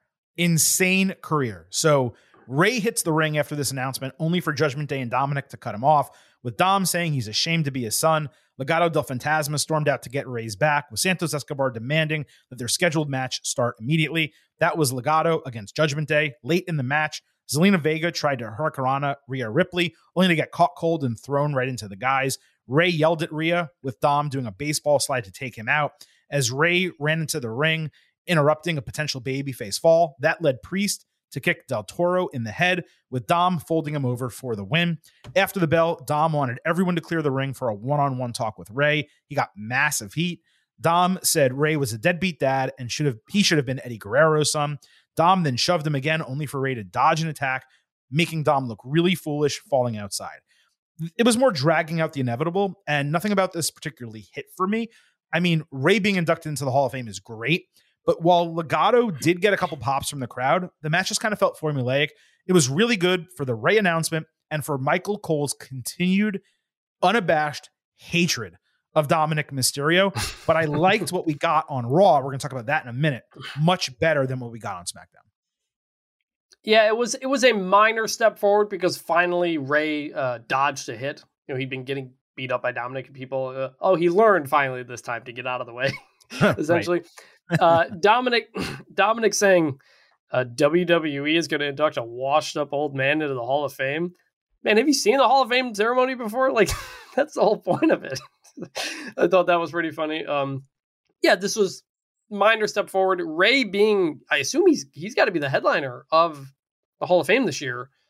I don't know what that says about the Hall of Fame and who's left and what you can do and can't do, but that stands out as well. Um, this was good. It was it was a light step forward. We got the bigger one, obviously, on Raw. You know, he may be the headliner, and he is a talent deserving of being a headliner. But there's a lot of talk that Batista may go in this year because it's in Hollywood. So it would be interesting if he kind of supplants him as that headliner, even though Rey internationally is a far bigger wrestling name. But Dave Batista obviously is a, a, bigger name because of Hollywood and everything he's doing right now, Guardians of the Galaxy and his acting career. So it'll be interesting to see who else fills out this Hall of Fame class. In fact, another name is being announced while we're taping this podcast on WWE's The Bump, and we may find out before the end of the show. If so, we will let you know at that time. Now, I mentioned that this continued on Raw. Rey appeared on the show, uh, saying the Hall of Fame nod is not just about him, but his family, his friends, and the fans. He was about to thank the crowd when Dom interrupted on his own No Judgment Day with him. He said Rey cared more about the fans than being around for his life. Then he got mad that all of his friends got Mercedes when they were 16, but Rey only got him a Beamer, and not just a Beamer. He didn't even get him an M series. What a piece of shit father. Uh, he called Rey a sad, ugly excuse for a dad and a man before officially challenging him at WrestleMania. Now, fans got hyped for this, like as soon as Dom made that challenge. And this is after they what chanted Dom the entire promo. Rey repeated he won't fight his son and also repeated that he still loves him. As he left the ring, Dom said Rey ran away from Raw, his family, and Dom, adding that all he ever taught him was how not to be. And I credit both these guys for knocking this out of the park. Dom is such a shit eating heel that you didn't even question the inane shit that he was complaining about. There's really not else much to say from like an analysis standpoint, but it was damn good. Dom is getting major heat. And again, in comparison to SmackDown, I thought this was way better. Yes, definitely good. Dominic's line about the cars was hilarious. And and the the Mysterio's Rey in particular, like he he wears a lot of luxury clothing, like a, a he lot. Does, so like yeah. it totally fits in with what kind of their their whole thing is. Uh, so that was great. And yeah, it was interesting because I wasn't sure. Like, are we going to do a tag team out of this, Priest and Dominic together? Are they going to do it on SmackDown? Do they feel like Dominic versus Rey can be a WrestleMania one on one match? And I guess it's not official yet, but it appears that they do. And that's exciting. It might be. I mean, you know, we'll see exactly what they what happens. I think the bigger topic beyond this is whether this is run as an angle at the Hall of Fame. And I'm starting to wonder if they perhaps don't even announce this match for WrestleMania until the Hall of Fame itself, making that Yeah. the moment where Rey finally snaps on Dom. Like Konnan is reportedly going to induct Rey, which is the clear choice, really the only choice uh, to Mhm. induct him. And he's going to have tons of family there. Remember, the Mysterios and Rey in particular keep kayfabe and intertwine it with their real life more than any other wrestler or wrestling family family going right now. So I could totally see Rey saying, "Hey, yeah, even in my Hall of Fame moment, I want to have wrestling involved in that. I want to do kayfabe. I want to in- ingrain a storyline into the entire thing." And I I think there's a legitimate possibility now. Maybe look this Friday or next Monday they announce the match, and everything I'm about to say is bullshit. But I could really see a scenario where he keeps him at arm's length this entire time, and something happens like Dom either interrupts the speech or attacks him at the end of it, and they play that directly into a match at WrestleMania. I think that would be really cool. I love that idea. And it's certainly not unprecedented that you don't announce a WrestleMania match until the day before the day of the show. Last year we had Vince McMahon versus Pat McAfee. That was not a, you know, not a match Right. that ended up happening. Uh, John Cena versus The Undertaker was technically a match, but it wasn't announced until, you know, it happened during the show. So that would make a lot of sense. That's a great idea to, to do an angle at the Hall of Fame. It'd be memorable. It would fit with what they like to do. Uh, I, I now I hope they do it. It only works because of the Mysterios. Because anyone anyone else, you want them to have their moment. Like you're not going to have Batista up there speaking and someone attacks him and you know does some shit. It's Mhm. specifically that family and specifically Rey Mysterio. And it's really interesting, especially if everything goes through and they do induct him into the Hall of Fame. What happens after that? Does this become a retirement match? Um, does he just go part time after this? Or is he Right. just a full timer who happens to already be in the Hall of Fame? Maybe someone dropped out of the Hall of Fame, or maybe there's doing it early for him specifically because they want to tell this story. So there's just a lot of different ways this can go. I find it all very interesting, and I'm curious to see how it plays out over the next 18 days. Uh, we also had a DM come in from Ben Porges at Ben Porges. Why do you think WWE doesn't split between Hall of Fame and SmackDown and put the Hall of Fame on Thursday? Do you prefer the short Oscar time for speeches version from the now let me talk to you old version of the speeches? So let's remember the doubling of SmackDown on the Hall of Fame, it's brand new. The reason why it's not Thursday is because people fly in Friday for the go home SmackDown. But there's also not a ton of stuff on that show because it is the go home SmackDown and it's one day before WrestleMania. Like it starts 24 hours before WrestleMania starts. So they can price up the ticket for that SmackDown and it's more valuable as a fan to attend that show if you get two in one SmackDown and Hall of Fame. No one is going to fly into a city specifically for the Hall of Fame a day before the actual wrestling begins. Now, previously, when SmackDown was on Thursday, it made sense to do Hall of Fame on Friday because people were already in town and WWE had already rented the arena for the entire weekend. When SmackDown was Tuesday and NXT TakeOver was Saturday, the only time they could do it was Friday. So that's the reason why they changed it. I think it's the absolute right call. And then as far as the speeches go, the old format made the show go like four hours. It was impossible to consume. And many of the inductees were people you just did not want to hear speak for that long. Now, the speeches are way too short. The problem, though, is they have limited time because they're holding it after SmackDown. So ideally, they would make the Hall of Fame an additional 30 minutes overall and give everyone else an additional five minutes on their speech beyond what they already get. Yeah, I agree with that. The, the old format had gotten way too long. I didn't like that. I, doing it after SmackDown makes sense, especially because NXT takeovers are not what they were. You know, they, they tweaked the schedule. My, I think my biggest issue is doing it in the ring. I, I don't like the look of it. Mhm. Some sometimes it works. Like the Undertaker walked around with the mic and engaged the crowd and everything, and it, and it worked. But for a lot of them, they're just sitting, standing at the podium, and I just think that looks better when you're doing it on a nice stage. When they did it up front there, I don't know if you can really because of the chairs, you can't take out the ring, you can't do these things. It's kind of what they have to do. But They have to I stop. like- yeah. I, I do like this format better because it's shorter and there's it, I'm more likely to listen to it when I know it's not going to be three hours long with 45 minute speeches. Um, but aesthetically, it's it looks very very pro wrestling and less Hall of Famey. But I agree. you know, given given That's a great. That's a great point. But you're right. There's they're stuck because the ring is there, and there's just Yeah. There's nothing they can really do. So, but but in in general, the concept is better. They still need to improve the execution. I think is what we're getting at. All right, we'll keep Yes. going here. Uh, Edge opened Raw with a face to face with Finn Balor, who stayed at the stage with Judgment Day uh, while Edge was in the ring. Edge accepted the WrestleMania challenge, saying he's wasted an entire year on Judgment Day and he's running out of time in his career. So this one has to count. He admitted Balor made the faction better by leaning into their insecurities, saying he's also made Edge's life a living hell, meaning the only way they can end this once and for all is inside Hell in a Cell. That got a massive pop and a yes chant. Balor said he's already been to hell, but it couldn't handle his demons. Then Johnny Gargano, Candice LeRae, and Dexter Lumis made the save after Judgment Day attacked Edge. Raw went to commercial. What was nice about this was the acknowledgement that the storyline stretched too long and Yes. has been rather mediocre for the most part before telling fans not only is this going to end, it's going to end in an appropriate fashion. And that's exactly, Chris, why Hell in a Cell is better as a well timed stipulation to end a blood feud, which this is, rather than forcing it as a branded PLE.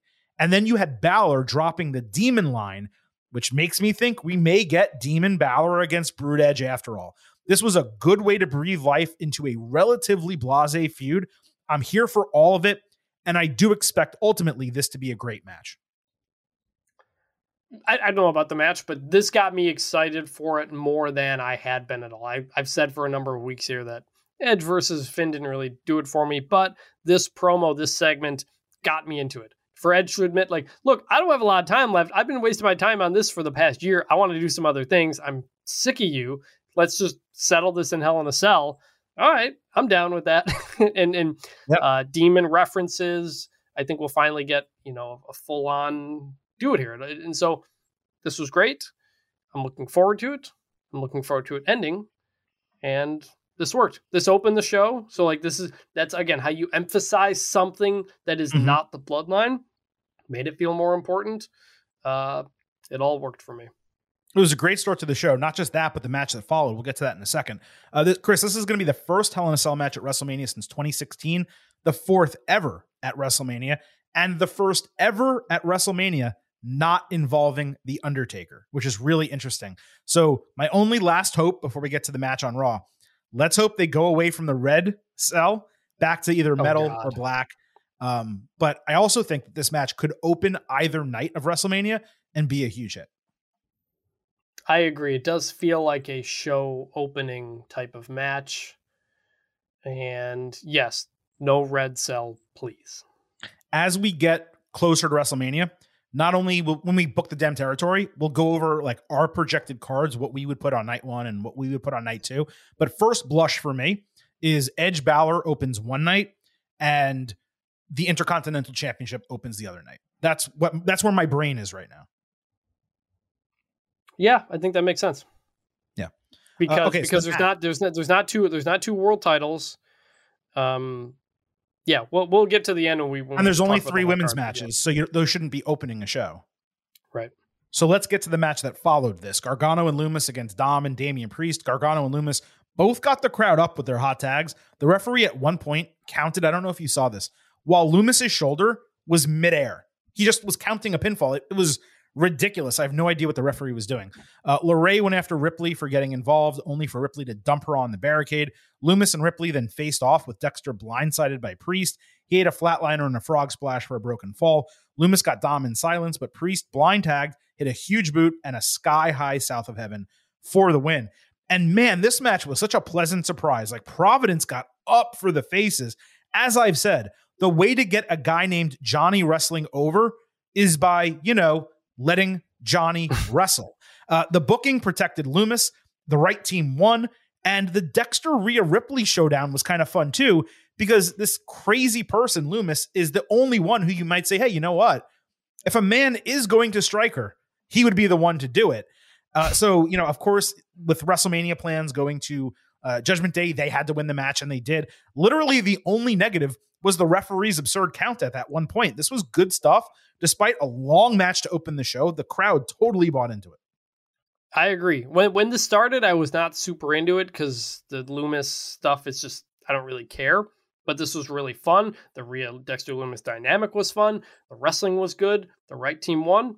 And so by the end of it, I was like, that was good. That was entertaining. Good stuff. Yeah. Uh, Miz earlier on Raw laughed at Cathy Kelly's suggestion of a co host for WrestleMania. Seth Rollins backstage credited Logan Paul for landing a lucky shot, but said no one can keep him down. Miz told Rollins that Paul would do a live version of his podcast on Raw next week with him guesting it. Uh, Baron Corbin then walked up wanting to be on that show. Miz denied him, so he asked to be the Mania co host. Rollins instigated the whole situation, so Corbin offered legitimately to give him boxing lessons as a three time Golden Glove boxer. Rollins laughed and denied him. That made Corbin angry and obviously led to a match. Miz said he'd put in a good word for Corbin if he won. But then later on commentary during the match, he basically said, I'm not doing shit for this guy. Like, I don't know what you guys think I'm going to do, which was really funny from Miz. So he had Rollins against Corbin. Rollins threw Corbin into Miz on commentary. Miz then tried to interfere, but ate a heel kick. Rollins then had a choice on who to stomp. They were both bent over. So he decided to jump off of Miz's back and stomp Corbin in what was basically a squash victory.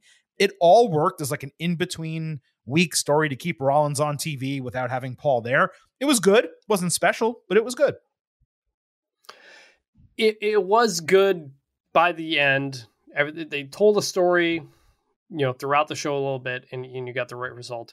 My only issue is that the very first time we see Seth is he's smiling and laughing and doing all this stuff again right after he got embarrassed by Logan Paul again last week. Like the first time I see you after that, you should be pissed off. Like you should be mad. He's like laughing around, playing on it. It's just he feels it feels like he's just moving from one end to the other of like I'm serious, I don't like Logan Paul to uh to to just all the song stuff. It's just it's all over the place. And I did end up going listening or watched him on the After the Bell pod with with Corey Graves, and it was a really good interview.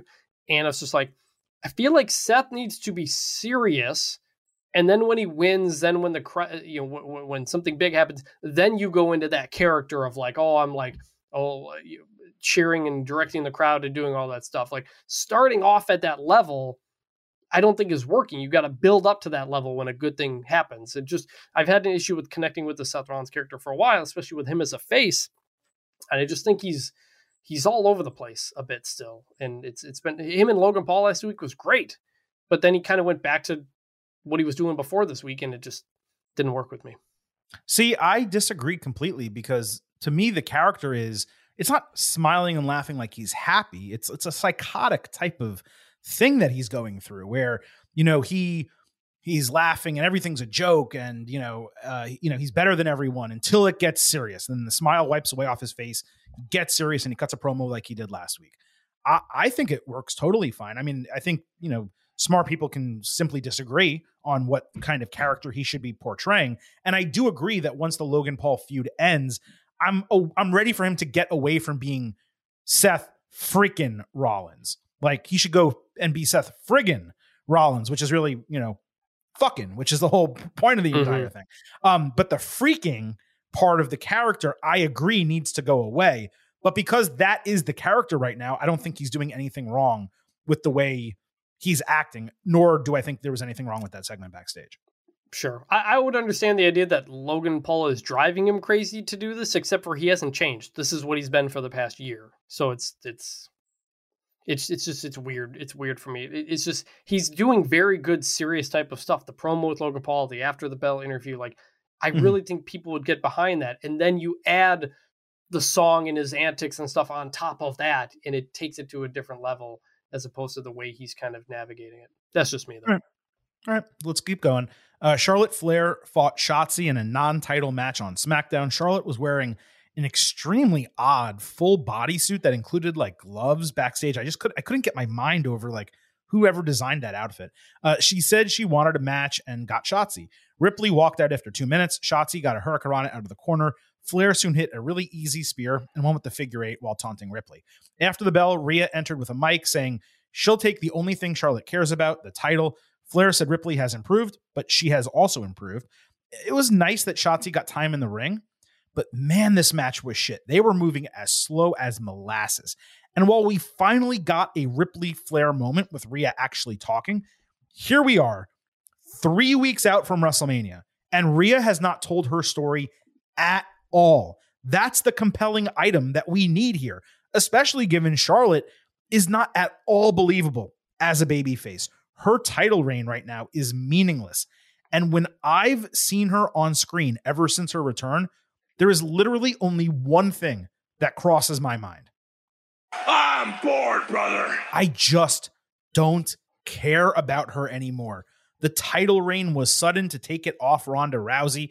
It feels meaningless. It's almost like she's a mannequin holding the strap going into WrestleMania just so she can give it theoretically to Rhea Ripley. The match has zero juice. Like, what is the fucking holdup?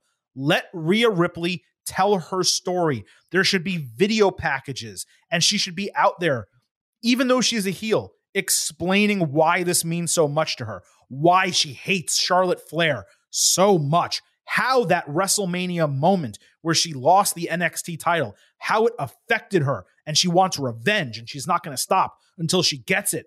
But we didn't get any of that. And because of that, this was bad. Yep. First off, the match sucked. Sucked. Uh, I, someone else someone else pointed this out the other day and I went and looked it up. Shotzi, this is Shotzi's this was Shotzi's first singles match since November 27th, a house show. Yeah. Like she was in the Rumble Elimination Chamber qualifying match and a tag team match. That like that's it. She just hasn't been I don't know if she was rusty or what, but they didn't click at all. Um just real mess there. And, and the Rhea point, yeah, exactly. Like to, to talk about how how much that uh, hurt her losing uh, to Charlotte at WrestleMania. Then how she won the title the next year, but only because Charlotte uh, had to pull out or something like that. And she, I always wanted to get back to this moment, and I've been waiting and I've been waiting, and I'm finally here. And I'm you were the one I was on. Like we just we've got none of that, and like there's only a couple weeks left. Maybe we'll do that, but like there's there's been zero story told here since she won the Rumble in January. So Right. like I just I don't get it at all. It's a complete disservice. The whole point of this is to bring Rhea Ripley up to that level and make her a new face of the women's division type of thing. Like they just they haven't even tried. I just I don't get it. It's unbelievable because everything else she's doing with Dominic is great, and and the Beth Phoenix and Edge stuff was great. So you have her, and she's succeeding, and people love booing her, but they also kind of are rooting for her because they like her as a performer. And you're just not executing any of it. Charlotte Flair, a large part of it is because Charlotte Flair is a terrible babyface and always has been. And that's why Mhm. I'm going to mention it again in a moment, Chris. They booked the wrong matches for WrestleMania. Okay. It should have been Rhea Ripley challenging Bianca Belair, and it should have been Charlotte Flair as a heel against Asuka. There's the same story with Charlotte Flair and Asuka, similar story, as there is with Charlotte Flair and Rhea Ripley. And Charlotte, because she loves to talk and do her slow pauses while cutting promos, she could carry that feud against Asuka, who obviously does not speak English, but can still be out for revenge as a pure babyface going after a pure heel. That would work. Instead, we have two matches that are the opposite of what they should be, neither of which are being built well. And that, Chris, is my segue into the next segment, where I'm going to go off a little bit. Uh, Bianca Belair against Chelsea Green in a similar non title match on Raw. Carmella entered with Chelsea and got a super kick on Belair at one point. Mella was back on the ropes later when Belair did her handspring moonsault, bouncing Mella off the ropes and then eating. Uh, Bianca did double knees from Green. Belair eventually countered Chelsea into the KOD and got the win. The heels attacked again with Asuka again making the save, looking like an absolute badass in a black pattern jacket with blue and red hair. Asuka teased handing the belt back to Belair. She danced around with it a little bit before coughing up blue mist goo and laughing hysterically. Bianca was unamused as Asuka danced to the back. And I was actually mixed a little bit on this segment. So let me break it down. Bianca getting a featured match and Chelsea working with her, that was good. Like it's nice that they Yep. did that. The exact same immediate post match was lazy and bad, but the extended post match was better than last week. I'm not saying it was good, I'm saying it was better than last week. But this entire feud is stuck in neutral with zero storyline build. Like we think there's no storyline in Rhea Ripley, Charlotte Flair. There is legitimately no storyline in this. Plus, they got the AEW treatment of being the penultimate segment in the final hour with no other women's match on the show. Even the other women's storyline we got, which we're going to talk about in a moment, it didn't result in anything on Raw. So I'm settling on bad for this segment. I know there's a language barrier here, but Asuka can speak well enough. We've seen her speak during the entire pandemic in the Thunderdome. We, we heard her speak. She's had numerous feuds in NXT and the WWE main roster where she can speak. She's not going to deliver a 10 minute soliloquy promo, but she can talk. You can tape segments with her where you can do a couple takes and make sure she gets it right if need be. There has to be some storyline for this beyond a one side of a babyface versus babyface feud playing mind games. I just, Chris, do not understand what Triple H is doing. Belair is ice cold. Asuka is doing nothing. This should be hot as hell with the crowd clamoring for this match. Instead, it's a shrug. What about, again, video packages, pre taped promos? There are so many ways to build this, and they're doing nothing.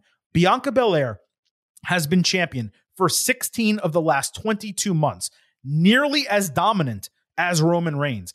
And instead of being portrayed as this dominant force meeting the most physical and ferocious challenger yet in her entire career, it's a person with a belt fighting a person who spits blue mist. That's the entire story. Like, what the fuck are they doing? What are they doing in the entire women's division? I already mentioned they did the matches wrong. They should have flipped it. Asuka Flair would have been perfect, and Bianca and Rhea would have been great. I understand they want to delay that because that's their big money, fresh women's division, new age type of match. They probably want to run that at WrestleMania 40. But because of that, here we are. Belair retaining over Asuka or Asuka beating Belair and ending her run. Either result they choose needs to mean something. And right now, based on creative, neither means anything, and we have no reason to care. It is eminently frustrating. They're just not even trying. Like there has been no story told at all. No vin- vignettes, video packages. Tell us the background, whatever. Like there's so many things you can do with Asuka to just make us fear her, as opposed to her dancing with the title belt and spitting up blue goo. Crowd was dead silent for this. They do not care. Nobody cares. There's no reason to care. They haven't given us everything. I just like like you. But everyone wants to care because everyone likes both all. of them. Sorry I to know, I don't. I just, yeah, I just, I don't understand it. It's just, it's a complete waste of time. This was a bad, borderline. I was going to give the the post match an ugly, just like, not like, what is this? Like, how do you look at these two matches, two championship matches, and be like, all right, we're telling the story, we're getting people into it. Like, it's just absolutely bizarre. Uh, I, I don't know if we were going to mention this later, but they've multiple times mentioned Rhea Ripley Charlotte Flair as a WrestleMania main event. And there were rumors a couple weeks ago that this was going to be the night one main event. It's like- not going to be. There's no way. It It can't, can't be. be. There's no can't way. There, there, like just because you know you didn't do a women's main event last year, so you want to do it this year. I, I don't know, but this is absolutely horrible booking, and it's not the fault of any of the competitors in this because all four women are immensely talented and they are being given absolutely nothing to work with. Yeah. uh, And look, there is still time, right? There's 18 days left. There's, what is there, five shows. So they can amp both of these up. They absolutely have the ability, and all the women involved have the ability to make something of this.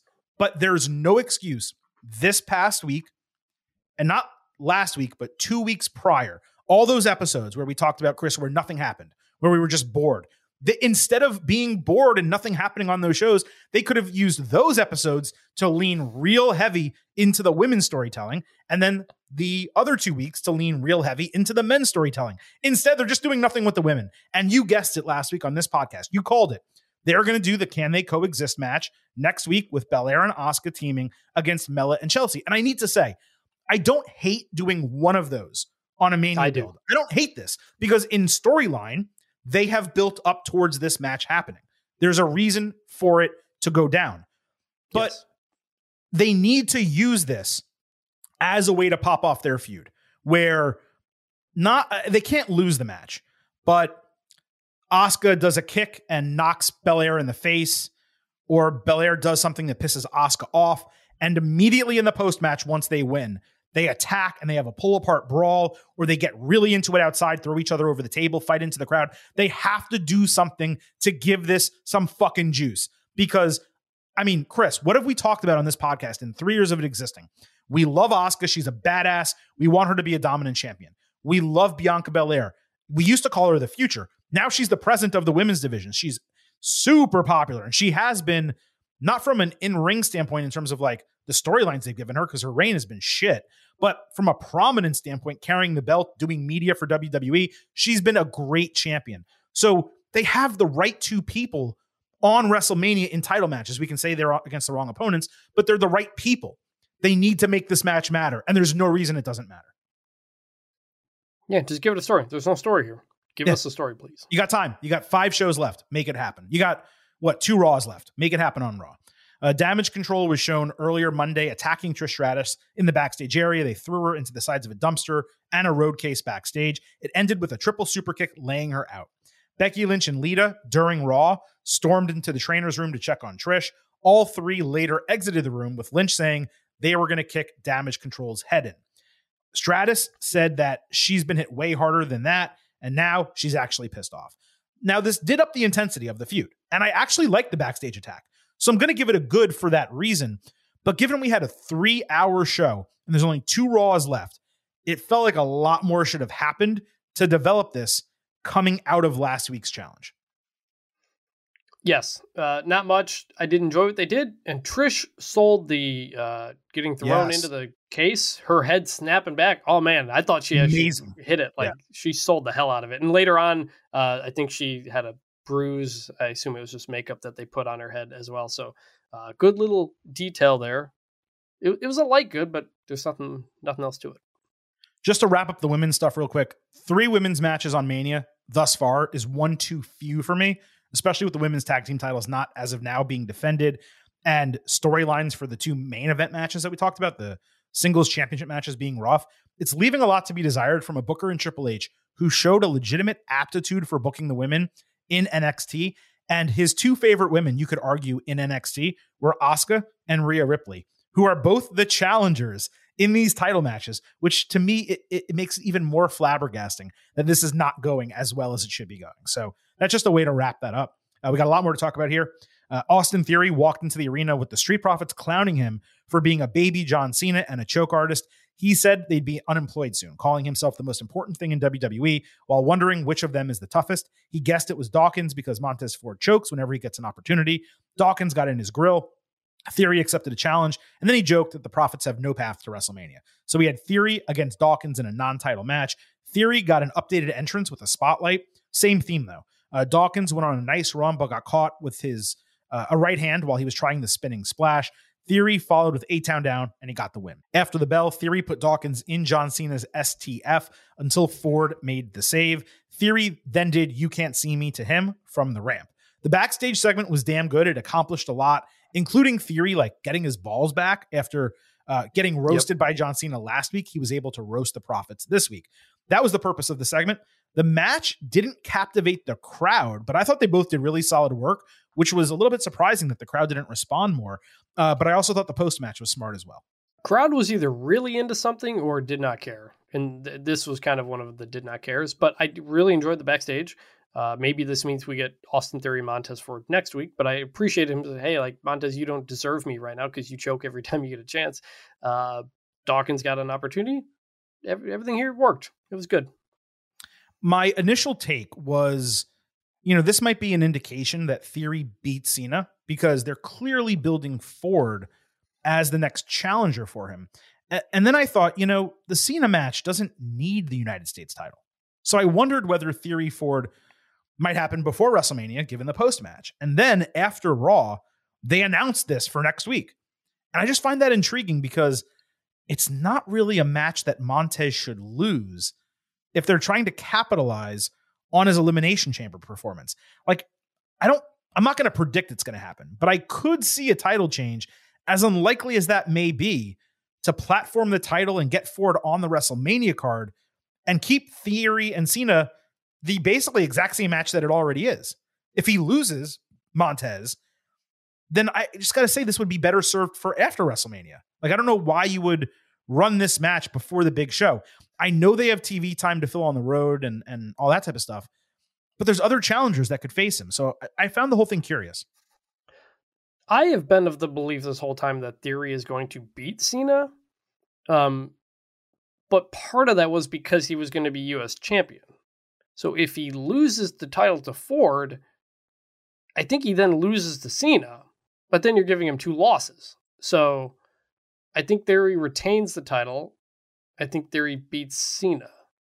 So that's my pick for now. Yeah, we'll get to that. Uh, Brock Lesnar interrupted MVP five seconds after he started talking for a face to face with Omos. Fans immediately chanted "Holy shit!" like before they even stood off. Just as soon as Lesnar stepped into the ring, they chanted "Holy shit!" Omos put his fist and open hand near Lesnar's face, but cameras missed the angle. The whole point was that his fist and hand was as big as Lesnar's face, but they didn't show that camera angle, which I just don't understand why they didn't do that. Then they shook hands with Brock, laughing before realizing that Omos was stronger than him. So he stomped Omos's foot to get up on him, but he got muscled over the ropes. It was slightly botched, whatever. He got over the ropes. Now, Lesnar's face outside expressed like some respect, but also doubt before he walked off backstage. And I got to say, as someone, Chris, who has no interest in this match other than the obvious spectacle moment of the F5 that we're going to get, and as someone who thinks that this is an utter waste of Lesnar on the biggest show of the year, not only was this well done to create some intrigue, the crowd absolutely loved it. It is rare that Lesnar ever acts like that for an opponent. And there is something about just big, meaty men slapping meat. Oh, we got two big, meaty men bumping meat tonight. That the crowd eats up, especially the casual audience. This, to my utter shock, was a good segment. This was a good. The crowd loved the standoff. That was, you know, this is a spectacle match. One of the spectacles is going to be the standoff, and we got it. That was great. However, they completely lost the crowd with the little scuffle afterward, and the crowd was dead silent at the end. It was kind of awkward because Omos, I think, thought Brock was going to go back over the rope. Brock wants to go front over. They had to kind of rearrange it. I don't think it was necessarily anybody's fault. It was just kind of an unfortunate thing that happened. I just kept thinking, like, and, and Brock is so good at putting over like a big guy that he's with. We all remember when he lines up with Keith Lee in the Royal Rumble and he goes, "Whoa, big boy," and he's doing all this. That's what he was doing here. He's using his arms, talking about like, "Whoa, this guy's pretty big," and then he gets thrown out of the ring.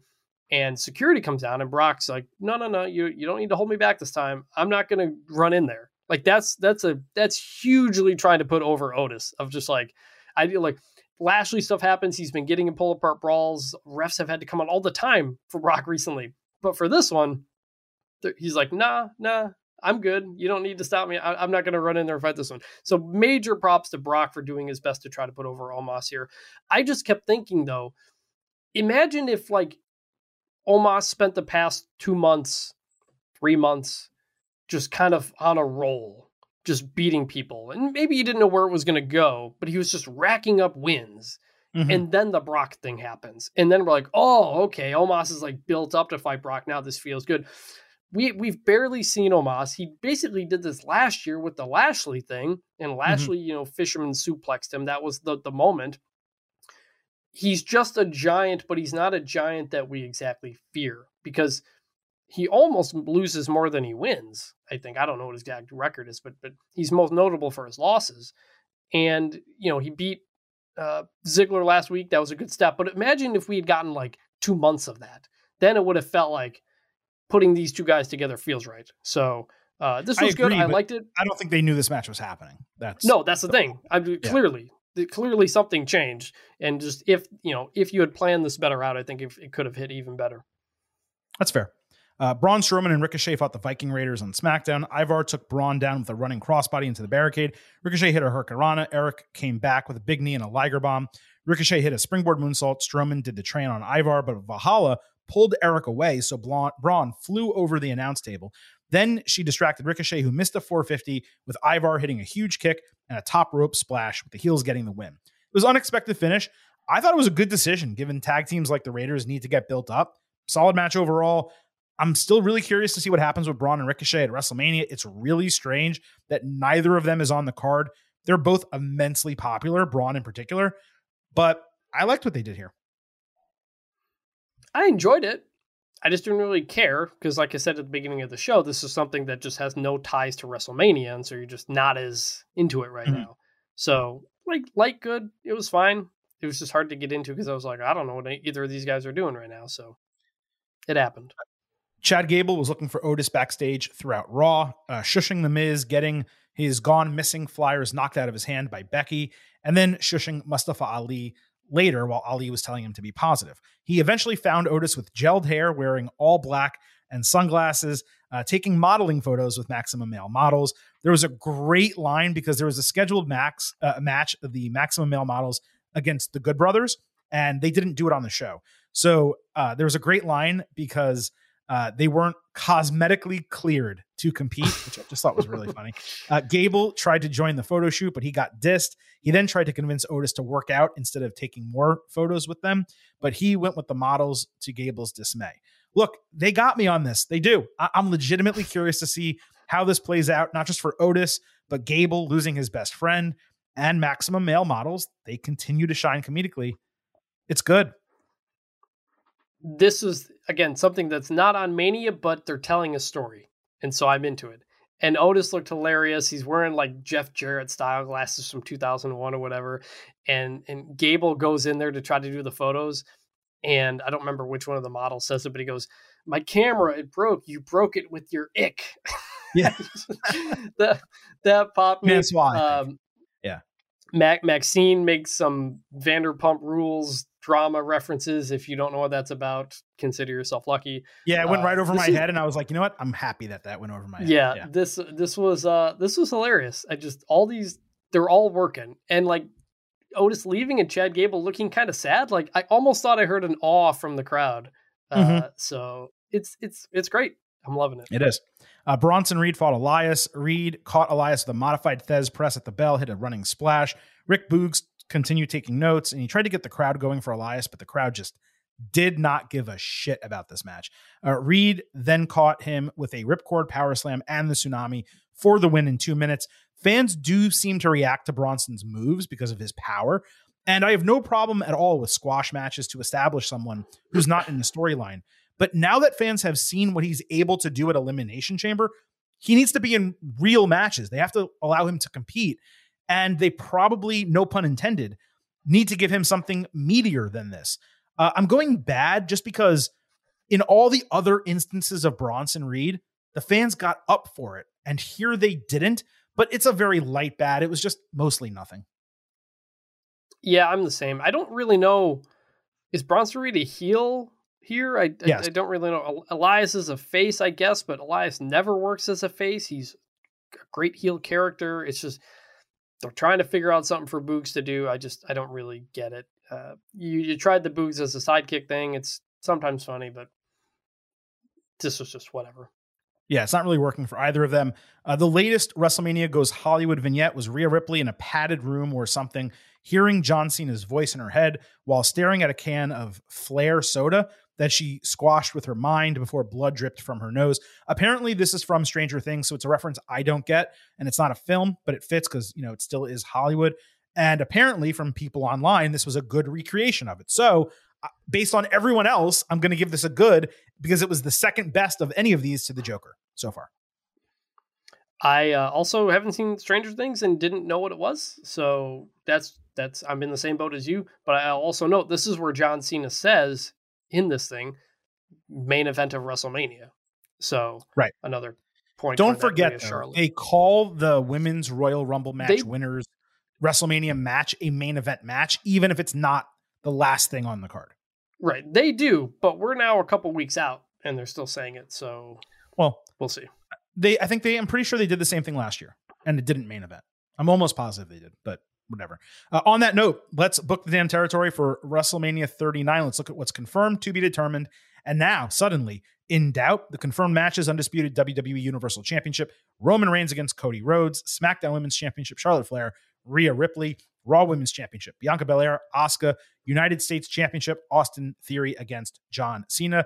We have Seth Rollins against Logan Paul, Becky Lynch, Lita, and Trish Stratus against Damage Control, Edge against Finn Balor inside Hell in a Cell, possible Demon versus Brood, we will see, and Brock Lesnar against Omos. Those are the confirmed matches. Those still to be determined. The Undisputed Tag Team Championship, we're thinking the Usos against Sami Zayn and Kevin Owens. The Intercontinental Championship, Gunther. I still believe it's going to be a triple threat, Drew McIntyre and or Sheamus. And then something involving Rey Mysterio and Dominic, possibly partnering with Santos Escobar and Damian Priest, or going one on one. And then the one match that has changed categories It is now in doubt Bobby Lashley against Bray Wyatt. And that leaves missing in action on this card the New Day, the Street Profits, LA Knight, Braun Strowman, Ricochet, Liv Morgan, Ronda Rousey, and Shayna Baszler. Chris, looking at all of that, uh, is there anything that you want to say?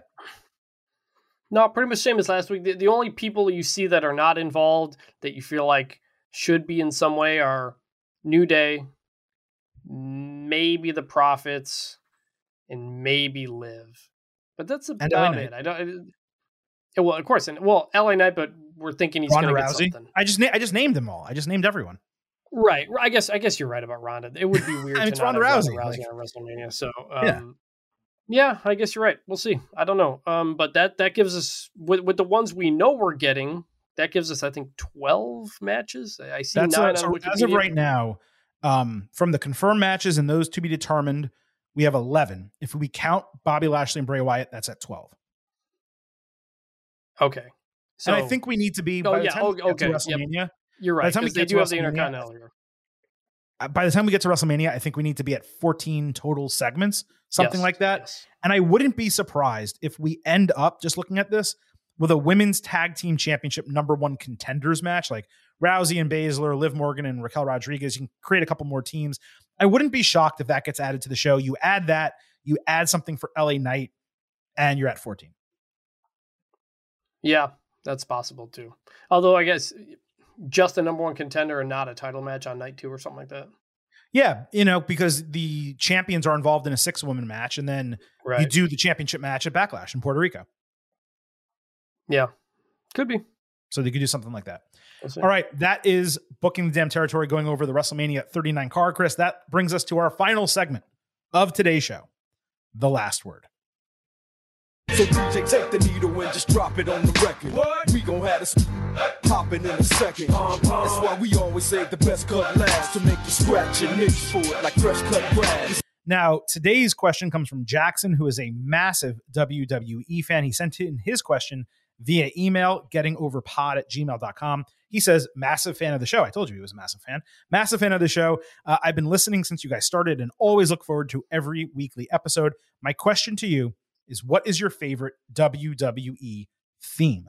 Now, I think there's two ways to answer this question, Chris. What I think is the best theme and which is my favorite. The best theme in WWE history is Stone Cold Steve Austin. It's a perfect fit for the character. The iconic glass shatter gives you that oh shit emotional response. It's catchy, it's hard, it's just perfect in every way. So that is the best theme. But Jackson asked my favorite theme, and I narrowed that down to three. Um, actually four. Uh, the game for Triple H, voices for Randy Orton, No Chance in Hell for Vince McMahon. I have a fun fact about that. And Sexy Boy for Shawn Michaels. Shawn's is probably the best from the standpoint that he sings it. Vince's is probably the best because it fits his character the most. But my favorite out of all of them, it legitimately is the game for Triple H. I love the lyrics. I love the way they made it work with the lights and his entrance. There's something about the game um, that really spoke to me. So that is my favorite WWE theme. I didn't. I love music. I, I talk about on the show all the time about themes and how certain things work. Like it is what it's what always separated when I was growing up WWF from WCW was the presentation, the Titantron, the music. It all went together. WWE's always been excellent at that production aspect. A, a, a theme tells you everything you need to know about a wrestler. Like some of them It should. are iconic. Yes. And um, my number one is the game for Triple H. It actually No is the- way, the, really? exact same one for you. Yes, I have That it on my phone. I listen, I listen to it all the time. Uh, I it just it gets me pumped up whenever I'm excited about something. I, I'll, I'll turn that thing on. If I'm working out, I'll turn that thing on. It's just it it works in every sense. And when I went to WrestleMania 34, so my first wrestle uh, my first WWE show, I actually didn't go to until I want to say 2013 or something like that. You know, went to a Raw in Grand Rapids. It was the Mark Henry Salmon Jacket episode, and Triple H was supposed to wrestle, I think Curtis Axel on that show. I was like, oh man, I'm going to get to see a Triple H uh, match entrance in person. That's something I've always wanted to see. And Vince pulls Triple H out of that match because he's because he's uh, hurt or something like that, just in, in storyline. I was so disappointed. And so when WrestleMania 34 comes around in New Orleans, the first one I go to, we get Triple H and Stephanie against Kurt Angle and Ronda Rousey, and we get the Triple H entrance. And I, I was just like, this is like a bucket list item to see a Triple H game That's cool. entrance in person was awesome. Kurt, Kurt Angle's theme also top five for me. Uh, I, I know it's kind of a generic. They used to use it for the Patriot, but Mhm. I love that one as well. That just works. the trumpets blaring and all that stuff. And then the other one that's consistently in the top three, probably my most listened to song period over the last year, is Roman Reigns' current theme. Uh, I It's really just good. Absolutely love Yeah. this thing. It is it is a top ten all time theme. I think uh, it fits him. It gets me excited. It feels like it's a big deal. It feels like the final boss is coming at the end of a Marvel movie or something like that. Like everything Mhm. about it is great. So my number one is the game from Triple H, but Roman Reigns is is coming up there. I legitimately did not expect you to say I Triple didn't H. expect you to say it. That is so funny. That is that is extreme. And now we know why we're so similar in our opinions because we obviously have the same Yeah. taste, other than the fact that you are a huge fan of a movie franchise that I have absolutely no interest in watching whatsoever.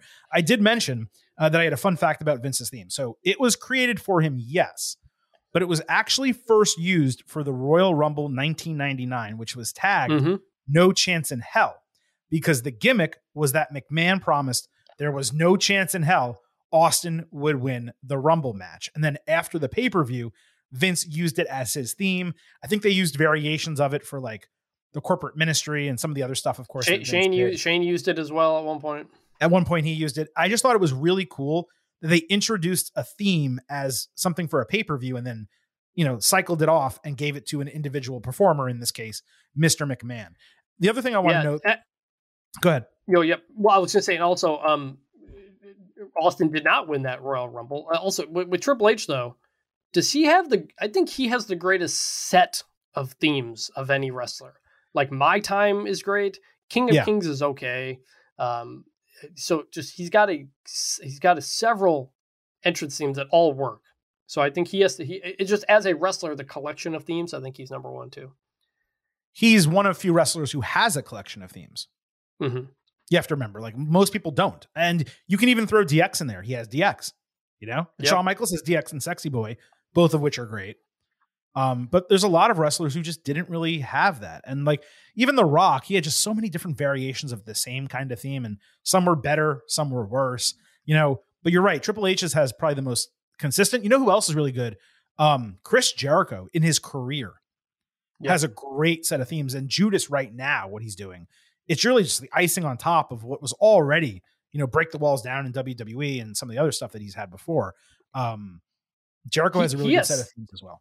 He has said he wanted to change Break the Walls Down, and Vince was like, "No, we're not. Like that's your." That's it was your thing." great. And I mean, I, I yeah, considered Vince was right. I did. yeah, And he was right. Let me tell you something. Vince was right about that. That theme was way too good to Mhm. change. Uh, now you'll notice, Chris, that all of my favorite themes and many of yours as well have lyrics. Lyrics that fit the performer can make an even mediocre instrumental good. Other than Austin, though, I think my favorite theme without lyrics, I was going to say what I'm about to say. The Roman Reigns current theme, the succession type of theme, it may actually have supplanted this, but it was at least uh, Finn Balor, Catch Your Breath, his NXT theme that he brought over to the Mhm. main roster. I love listening to that. Um, but there is something that just hits different when a theme has lyrics. It tells you more about, it should tell you more about the person. It makes you more invested in them because you learn the words, you sing along with them. And there's a reason Mhm. why something like the game, No Chance in Hell, Sexy Boy, these, they just hit in such a different way. And for me, it's because of lyrics. And I wish that more in this day, WWE themes had lyrics. yeah. I I have a whole list of I have a whole wrestling playlist of entrances that I, I'll pull up from time to time just when I'm kind of getting into something. Another one that really like. This is random, but the original Big Show theme, loved it. When they slowed it down and gave him the other one, I hated it. But the original Big Show one is is, really good. Also, uh, Undertaker, Biker Taker, Rolling by Limp Bizkit. That Well, Did I think that enough for what it disqualifies it because it's a real song. yeah, I mean some of these are though. I'm just saying, I DQ if it's a real song. like cult of person, like cult of personality. I DQ that also. It's like it's a great That's, that's a great entrance, but it's a great song. Like it's it was on the Billboard charts. You know, it's not it's not a wrestling entrance theme. I I, I differentiate between those. that's fair. I, I do think AEW has some good ones. MJF has no lyrics, but that is a very good one Yes, uh, very as well. So yeah, love mu- love talking about music. I could do a whole episode on this one day. Yeah. Well, hey, look, uh, it was the last word today, and maybe we can bring it back if someone asks the question in a different way going forward. Including one of the questions that can be asked is, "What popular song used as an entrance theme is your favorite?" That's another way that we can discuss this in the future. But Chris, we had a loaded episode here of the Getting Over Wrestling podcast with 18 days remaining until WrestleMania 39, and we are going to have a huge set of shows coming that week. Ultimate previews, instant analysis. I'll hopefully try to do an interview show as well. Probably something like six episodes in a week. It's going to be absolutely wild. WrestleMania 39 week coming soon to the Getting Over Wrestling podcast. But today, on the way out of this episode, allow me to remind you that Getting Over is all about Defy. So head on over to Apple Podcasts and Spotify. Drop those five star ratings on Apple. Leave a five star written review. If you do, we will read it live right here on the show. Don't forget to follow us on Twitter at Getting Overcast for episode drops, news, analysis, highlights, and so much more. Again, all of it on Twitter at Getting Overcast. And don't forget to email us if you have any questions for the last word or you just don't have Twitter and you want to communicate with the show, gettingoverpod at gmail.com. Thanks once again to Trish Stratus for joining us here on Getting Over for the first time. Thanks, of course, to Chris Vannini joining me to break down WWE this past week. We still have an AEW and NXT show coming up on Thursday, and we will be back one week from now. Same bat time, same bat channel, 11 days out from WrestleMania with your next WWE edition of Getting Over. I appreciate all of you listening to today's episode. On that note, it is time for the Silver King to sign off and leave you with just three final words. Bye for now.